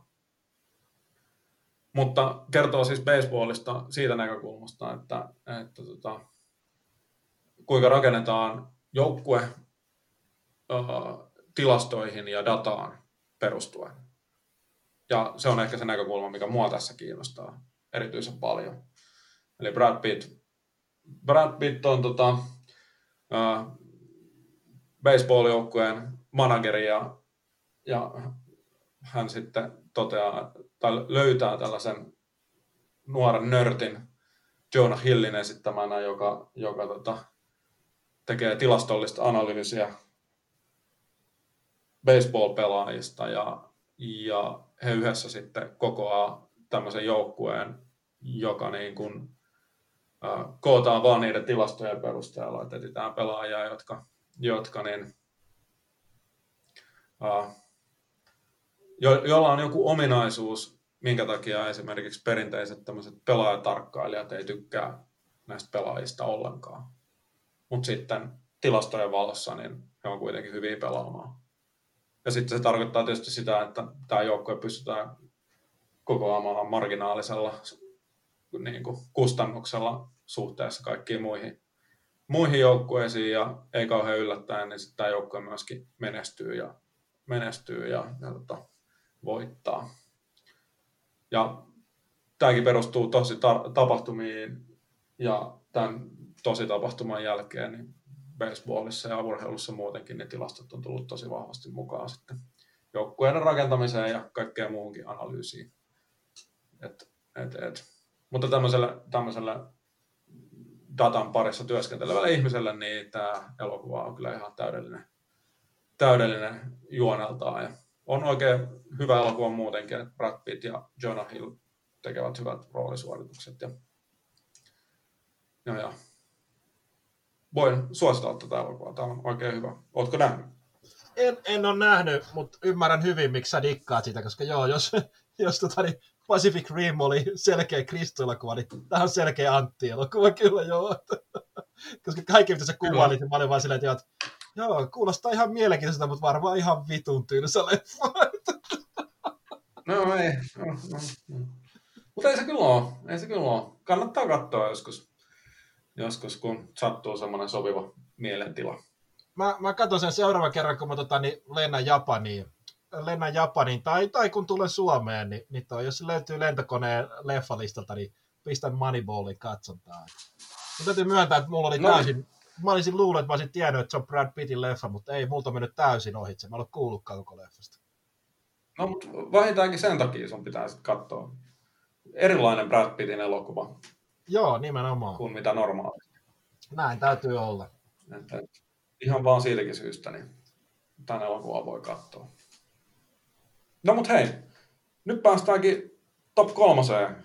Joo. Mikäs se sun top kolmoseen ensimmäinen sanoa, yrittäjä on?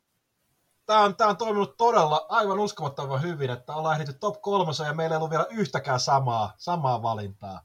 että jos, mm. saadaan, jos saadaan pidettyä 20 eri leffaa, niin ai että kun meni valinnat hienosti.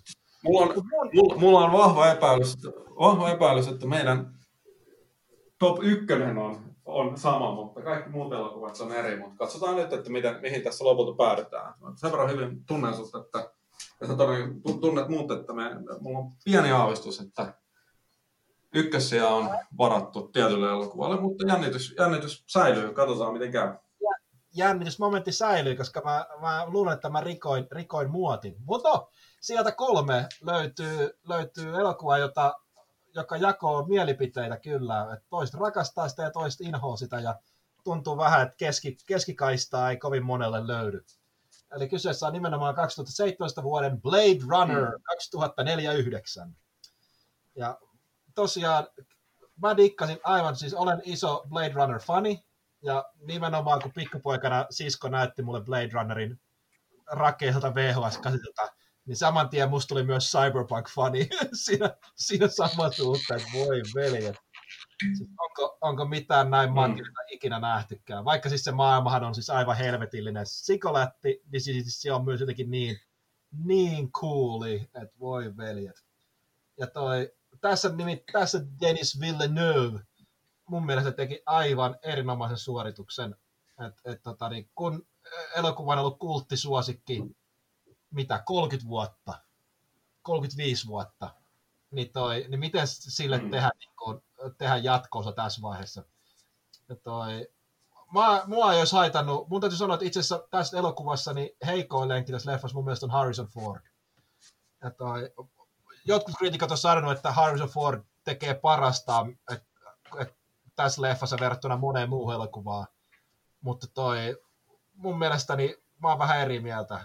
Joka, joka tapauksessa lopputulos on se, että, että toi Goslingi tekee niin erinomaisen työn, ja sitten tuo toi Anna de Armas tekee niin erinomaista duunia, ja sitten Robin Wright tekee niin erinomaisen duurin, että, että niiden varassa tämä kantaa, leffa kantaa aivan mainiosti.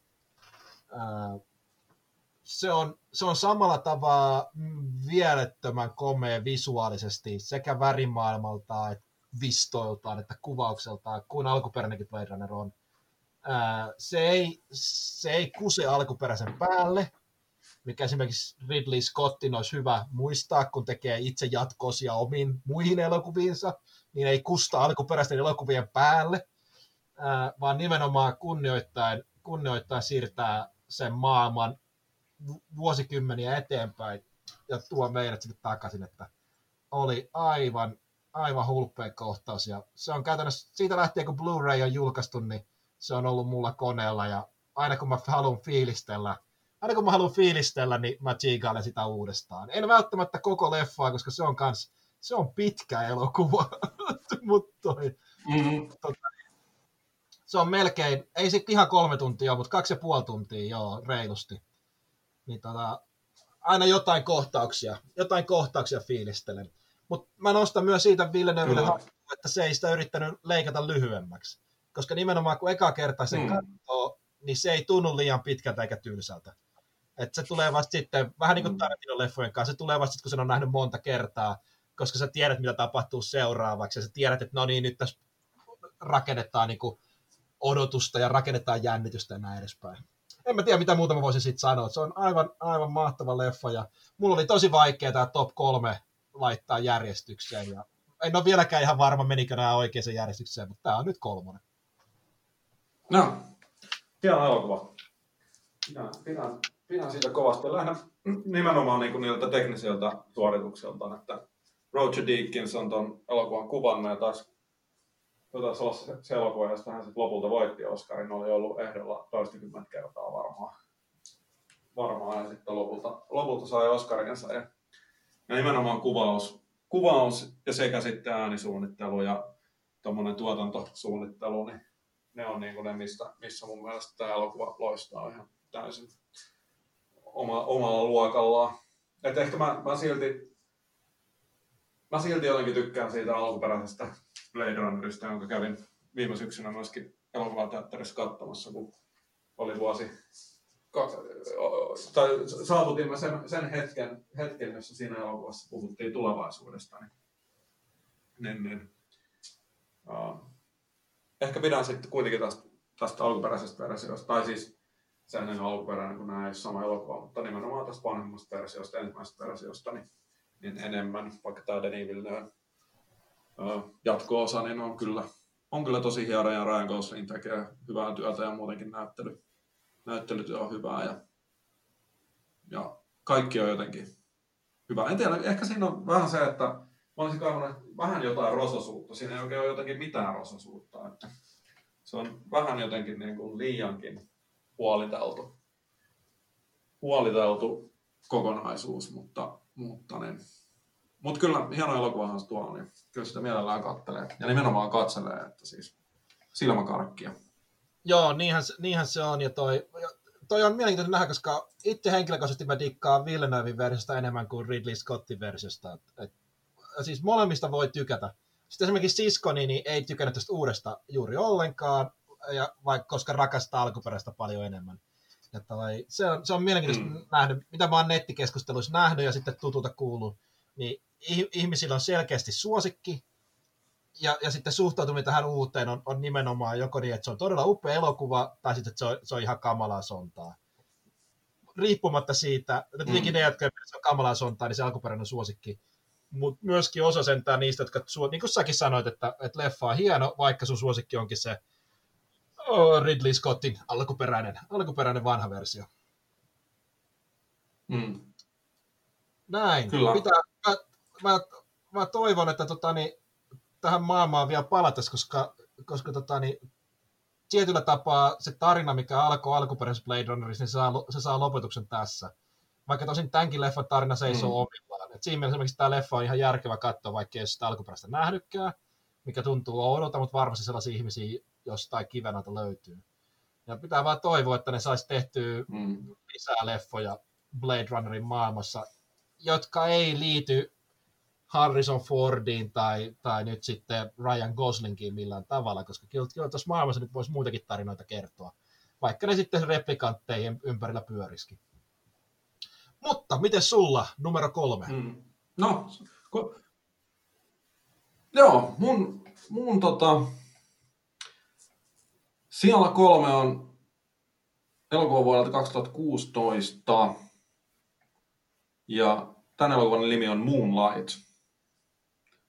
Ja tämä on Barry Jenkinsin ohjaama, ohjaama elokuva ja tässä pääosassa äh, on, on käytännössä useampikin henkilö, koska tämä kertoo, kertoo mustan miehen uh, köyhissä oloissa kasvaa mustan miehen, miehen niin kasvutarina. Niin on siis must, köyhän homon mustan miehen kasvutarinan.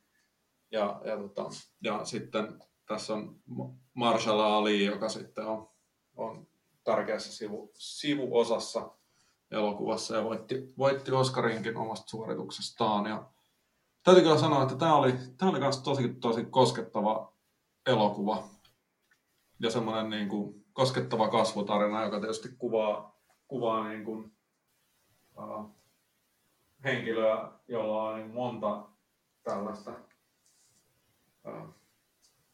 estettä ikään kuin omalle, om, omissa oloissaan. Että tietysti niin köyhissä, köyhässä slummissa, slummissa niin kasvaminen on muutenkin, muutenkin vaikeaa ja sitten on vielä seksuaalinen suuntautuminen, joka tekee siitä oikein erityisen vaikeaa ja se oman, oman tien ja oman identiteetin löytäminen niin on vaikeaa.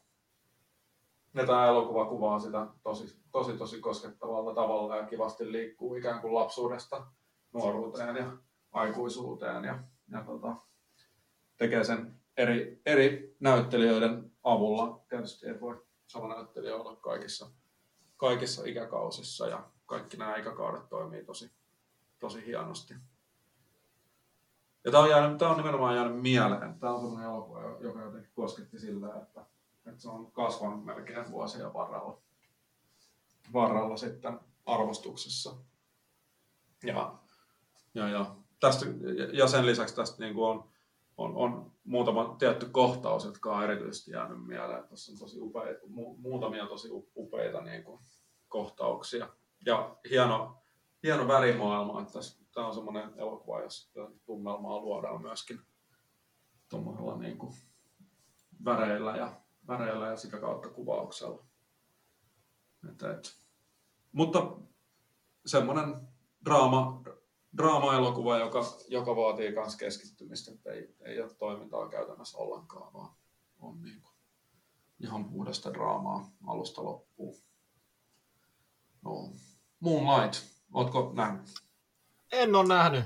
Paljonhan sitä on kehuttu ja, ja toi, on, se siis nimi on mulle tuttu, mutta toi, se on toinen, toinen esimerkki leffasta, joka mä oon monta kertaa miettinyt, että pitäisikö katsoa, mutta sitten on aina ollut jotain niin sanotusti parempaa tekemistä.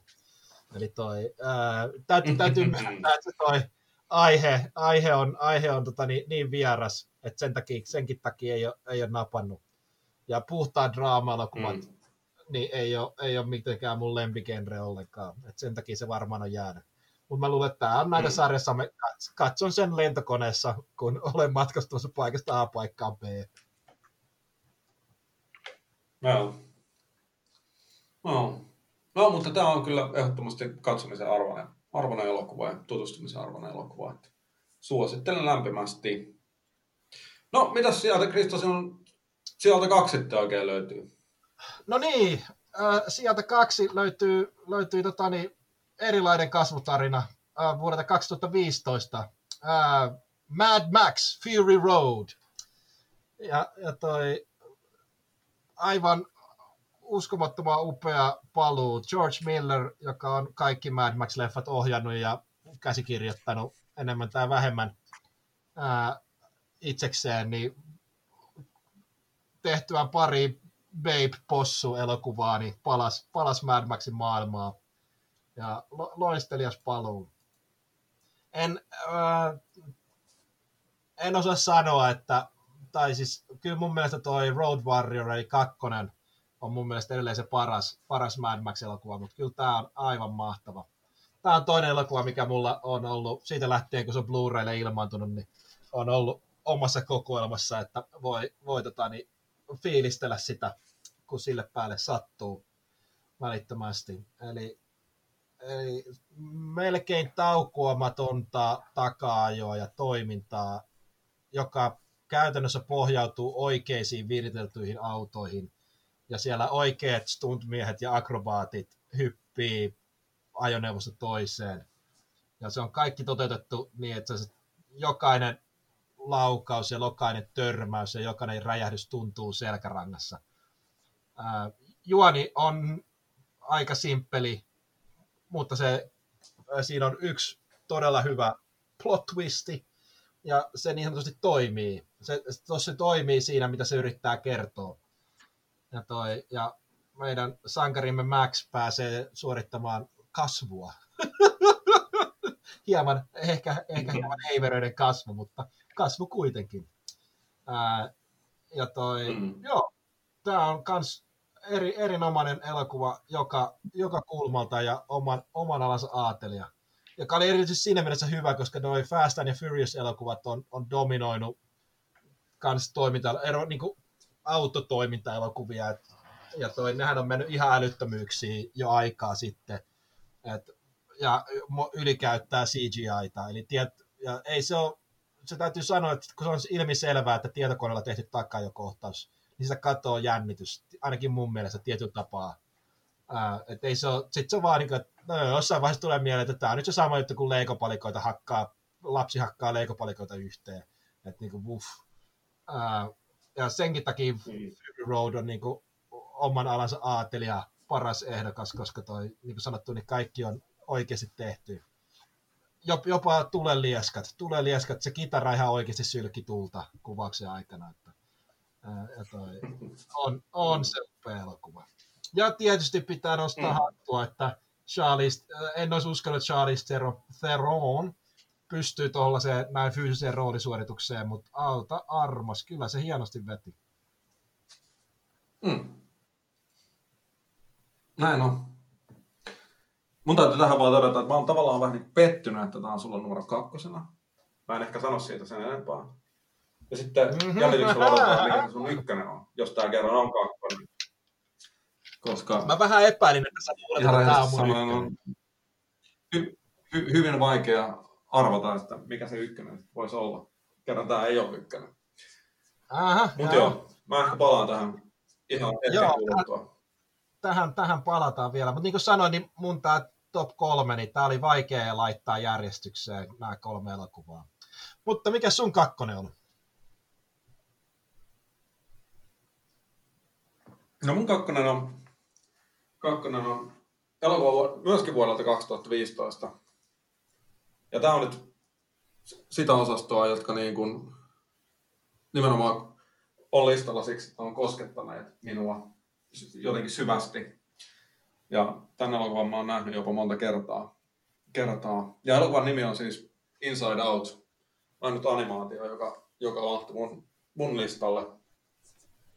Ja, eli Pixarin, Pixarin vuoden 2015 uh, animaatio, joka on pikkasen jotenkin ehkä poikkeava normaalista Pixar-animaatioista. Aihepiiri on mielen sisällä tai mielen sopukoissa, niin kuin se suomenkielinen nimi, nimi taisi olla, niin nimenomaan mielen sopukoissa olemista ja sitä, kuinka, kuinka niin kuin, ää, lapsi kasvaa, kasvaa ja kasvaa ja mitä se jotenkin tällainen niin kuin, no, vierestä seuraten, vanhemmat seuraa vierestä ja me kaikki ollaan koettu se, ketkä ollaan aikuisia, kasvu, kasvuprosessi ja nähty niitä Joo, niinpä.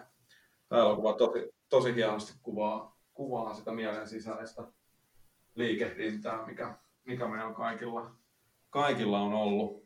ollut ja, ja tota, niin Pixarille hyvin tyypillisesti niin elokuvaa jaksaa katsoa, katsoa niin lapset kuin vanhemmat, mutta vähän eri syistä. Et lapset on enemmän kiinnostunut siitä, mitä, mitä niin kuin noin konkreettisesti tapahtuu. Ja vanhemmat ehkä sitten nimenomaan kiinnostunut siitä, mitä, mitä ne teemat ja mitä siellä jotenkin rivien välissä, välissä sitten sanotaan. Ja tässä elokuvassa sanotaan kyllä tosi paljon, että tämä on, tämä on, tämä on todella, todella koskettava elokuva ja tietysti jälleen kerran niin päähenkilö kun on tytär, niin, niin, niin se jotenkin sitten ehkä osuu, osuu meikämanniin maan, niin, niin tota, aika voimallisesti, voimallisesti sen, sen niin kuin juonen seuraaminen ja kasvun seuraaminen. Mutta hienosti toteutettu elokuva ja, ja useampia semmoisia aika ikimuistoisia kohtauksia. Ja hirveän hauska myöskin, että tässä on huumoria tosi paljon tässä elokuvassa. Siitäkin se jää, on jäänyt mieleen, että, että sen lisäksi, että on koskettava, niin siinä on, niin kuin, kaikkia tunteita. Ja tunteistahan tämä tavallaan kertoo tämä elokuva myöskin, että niitä kuvataan, kuvataan hahmoina. Niin se on oikein onnistuneesti myöskin kirjoitettu niin, että, että niin on hauskojakin kohtauksia elokuvassa. Joo. En mä tiedä, me tästä on vaikea ehkä sanoa sen enempää. Tämä on, tämä on jotenkin semmoinen hyvin vahvasti niin kuin henkilökohtainen valinta ja kolahtanut itselleen. Joo, eikä siinä mitään pahaa koska nimenomaan henkilökohtainen listahan tämä on. Ja sen takia näitä tehtiin, että saadaan omat näkökulmat esiin. Ja mun täytyy myöntää, mä katsoin mm. ton leffan, koska siitä oli aika paljon kohua silloin, kun se tuli. Ja, ja toi, muistan, että, muistan, että Chiikasi sen, se taisi kyllä olla semmoinen nimenomaan krapula-elokuva. Mä ajattelin, että no tää on semmoinen lasten animaatio, menee tässä helposti. Ja sitten se meni aika syviin vesiin ja mä olin vähän, että oho, oho. Mutta se on jo se on erino, erinomainen leffa ja kyllä, kyllä varmasti, kun ja jos omia lapsia tulee, niin se pitää laittaa kotikirjastoon, kotikirjastoon katsottavaksi. Mm. Kyllä. Kyllä. No mut hei, se on mun tosiaan Inside Out mielensopukoissa. Mulla siellä on numero kaksi ja nyt päästäänkin jännityksellä Kriston siellä numero yksi. Mitä no niin, ja nyt ollaan, sieltä yksi löytyy elokuva vuodelta 2015. Ja olemme, olemme Skiffin luona jälleen kerran, nimittäin The Martian. Eli Ridley Scott, jota aina haukun, usein haukun, että kaikki Ridley Scottin modernit elokuvat on ihan suolesta, niin nyt on että ei ne kaikki ole. Eli, eli silloin kun on hyvä käsikirjoitus, jota Ridley Scott ei itse pääse muokkaamaan, niin se on kuitenkin niin kuin ohjaajana se on teknisesti erinomainen. Ja, ja toi Martian on aivan loistava, että toi, näin, näin leffan, sit luin, sen jälkeen oli pakko hommata se kirja, luin kirjan ja sitten katsoin leffan uudestaan, niin sitten mä totesin, että mä tykkään molemmista. Ne on vähän, niissä on eroavaisuuksia, ne on vähän erilaisia ja molemmat toimii loistavasti. Toinen toimii kirjana ja toinen toimii elokuvana. Ja mä dikkaan tästä ehdottomasti, koska se on tota, niin, Matt Damon on aivan loistava pääroolissaan tiedemiehenä, joka rikkoo nämä yleiset Hollywood-kliseet tiedemiestä. Se, se ei ole tunaroiva hölmö, mutta se ei ole myöskään kaikki tietävä supermies. Ja, tai sitten tunteeton kylmä robotti, mitkä on nämä kolme, kolme Hollywood-stereotypia, mitä tulee tieteen tekijöihin ja nimenomaan tällaiseen astronauttityyppeihin. Ja se toi ää, hirveästi nimekkäitä näyttelijöitä, hyviä näyttelijöitä, joista osa tekee tosi pieniä rooleja, koska haluaa olla mukana, mukana tällaisessa projektissa. Joten toi, ja hienosti kuvattu ja soundtrackikin toimii loistavasti. Ja toi, niin kuin sanottu, niin kuin noiden kahden muunkin leffan kanssa, niin heti kun tämä tuli Blu-raylle, niin tuli omaa kokoelmiin. Ja onkohan mä katsonut tämän neljä kertaa. Vai, ää, ja toi, ää, aina jaksaa katsoa. Sitten sit tulee aina semmoinen hyvä, siinä on sellaista vanhan Hollywoodin charmia tässä leffassa. Siinä mielessä, että, että toi, joo, siellä on konfliktia ihmisten välillä, mutta se konflikti ei ole siitä, että joku olisi, olisi niin kuin mulkku ollakseen mulkku, vaan se on siitä, että niillä on erilainen näkökulma siihen, miten parhaiten ratkaista tämä ongelma. Ja kaikki puhaltaa, ja sitten tässä leffassa on hyvin semmoinen optimistinen, ää, optimistinen näkökulma, eli kaikki puhaltaa yhteen hiileen, kun oikeasti kova paikka tulee vastaan. Ja, toi, ja sitten myöskin se, että ää, tieteen, tieteen avulla ratkaistaan kaikki ongelmat. Ei se välttämättä helppoa ole, mutta siinä onnistutaan. Eli siinä se niin kuin, kutittelee kaikkia mun niin kuin, nörttipuolia ja sitten varsinkin just sitten skifinörttipuolia niin täydellisesti. Ja sen takia, sen takia se pääsi mulla ää, top kolmoseen, mutta niin kuin sanoin, niin tämä lopullinen lista näiden kolmen välillä, niin se on vähän niin ja näin. Mutta kyllä se on ihan ehdottomasti mun suosikkeja viimeiseltä vuosikymmeneltä. Unk, olen puhunut. No, no mutta hei, mä oon sentään tyytyväinen, että sä teet hyvän valinnan. Niin että tää, on, tää on ehkä se semmonen niin kuin viime vuosikymmenen hyvän mielen elokuva, mikä mullakin on. Se on vähän sellainen guilty pleasure kyllä kans, vaikka tääkin on tietysti suosittu ja tunnettu elokuva ja, ja tota, nimekäs ohjaaja ja nimekäs päänäyttelijä tai nimekäs, nimekkäitä näyttelijöitä ja näin poispäin. Mutta ei nyt ollut mitenkään jotenkin näkyvästi ehkä sitten esillä silloin, kun tuli. Mutta siis kirja on, olen itsekin lukenut kirjaa ja kirja on, kirja on tosi hyvä ja tämä elokuva on erinomainen, erinomainen versio siitä kirjasta. kirjasta ja, no, joo. Ehkä sanotaan, että mun, mun listalla niin, niin, niin Edge of Tomorrow ja Martian on niin kuin siinä samassa, samassa kategoriassa. Että toinen meni toisen edellä, mutta täystävät vähän niin sitä samaa paikkaa. Paikkaa ja on kyllä tosi hyviä elokuvia molemmat. Et, et, ei nyt ihan top kolme kamaa mulla, mutta missään nimessä, mutta, mutta sanotaan, että hyvin vahvasti siellä, siellä kymppilistä ja 20 välissä. Että sillä tykkää, tykkää kyllä kovasti. Ja tämä on ehkä myös sellainen elokuva, jota ei, jota ei väki on niin paljon nähnyt, mä luulen. Että ei ole niin kauhean tunnettu. Ja osin ehkä tai sanotaan, että tämä on just sellaista, sellainen elokuva, että jos ei Skifiä niin hirveästi ole katsonut eikä kokenut omakseen, niin tänne elokuvan ehkä voisi katsoa, koska tämä kuitenkin on aika semmoinen jotenkin realistinen, realistinen elokuva, nimenomaan sen semmoisen niin tieteeseen nojaamisen kautta. Tuntuu, tuntuu toden, todenmukaiselta ja yrittääkin olla sitä sitten siinä samalla. Joo, Joo. Se on... No musiikki, soundtrack on kyllä loistava. Musiikki on, on hienoa. Hienoa 70-luvun musiikkia on tässä runsaasti. Ja hyvä yhdistelmä nimenomaan niin sellaisia pop-kappaleita, mitkä toimii, joita normaalisti käytetään soundtrackissa, mutta tässä ne on hyvin ujutettu sinne leffamaailman sisään. Plus sitten perinteisempi, ää, perinteisempi niin kuin elokuva soundtrack, sinfonia-orkesterityylinen taustalla, niin hyvin toimii. Kyllä. Kyllä. No, mutta se oli sun ykkönen. Ja se oli mun ykkönen. Ei kenellekään yllätyksenä, niin... No mun, mun, mun ykkönen on tämä Mad Max Fury Road, joka... mä arvasin, mä arvasin. Joka, täytyy sanoa, että on, on kyllä ihan omilla lukemillaan tässä listalla. Että ei nämä muut nyt ole edes kauhean lähellä. Lähellä sitten ehkä kuitenkaan. Et se ei ole hyvin sitä kuvaa sitten, mun tarvii nyt ehkä siitä ihan hirveästi sen enempää todeta muuta muuta kuin, että, että siinä jotenkin toimii, toimii vaan kaikki.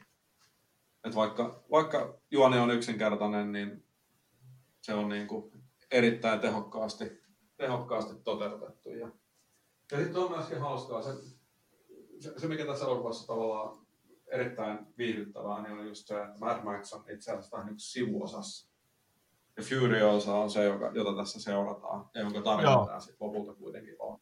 Kyllä. Ja se on ha- hauska näkökulman muutos ja on tietysti kiva nähdä tällaisia oikeasti niin kuin vahvoja naishahmoja hahmoja toiminta-elokuvissa. Niitä ei mitenkään liikaa ole ainakaan.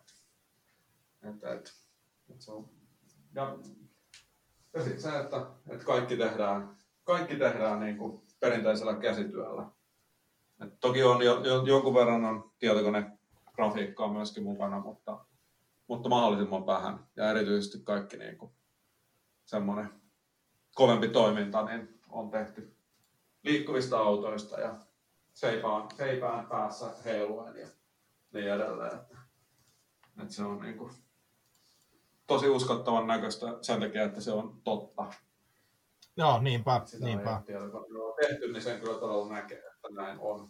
Ja tavallaan toivoisi, että toivoisi, että yhtä hulluja projekteja tehtäisiin tehtäisi niin kuin lisää, mutta, mutta kieltämättä ehkä se ongelma on se, että, että niin, tämä vaatii aikamoisen masiinan, että tuommoista pystyy ylipäänsä nykypäivänä tekemään. Että on vaan niin paljon helpompi tehdä sillä tietokoneella.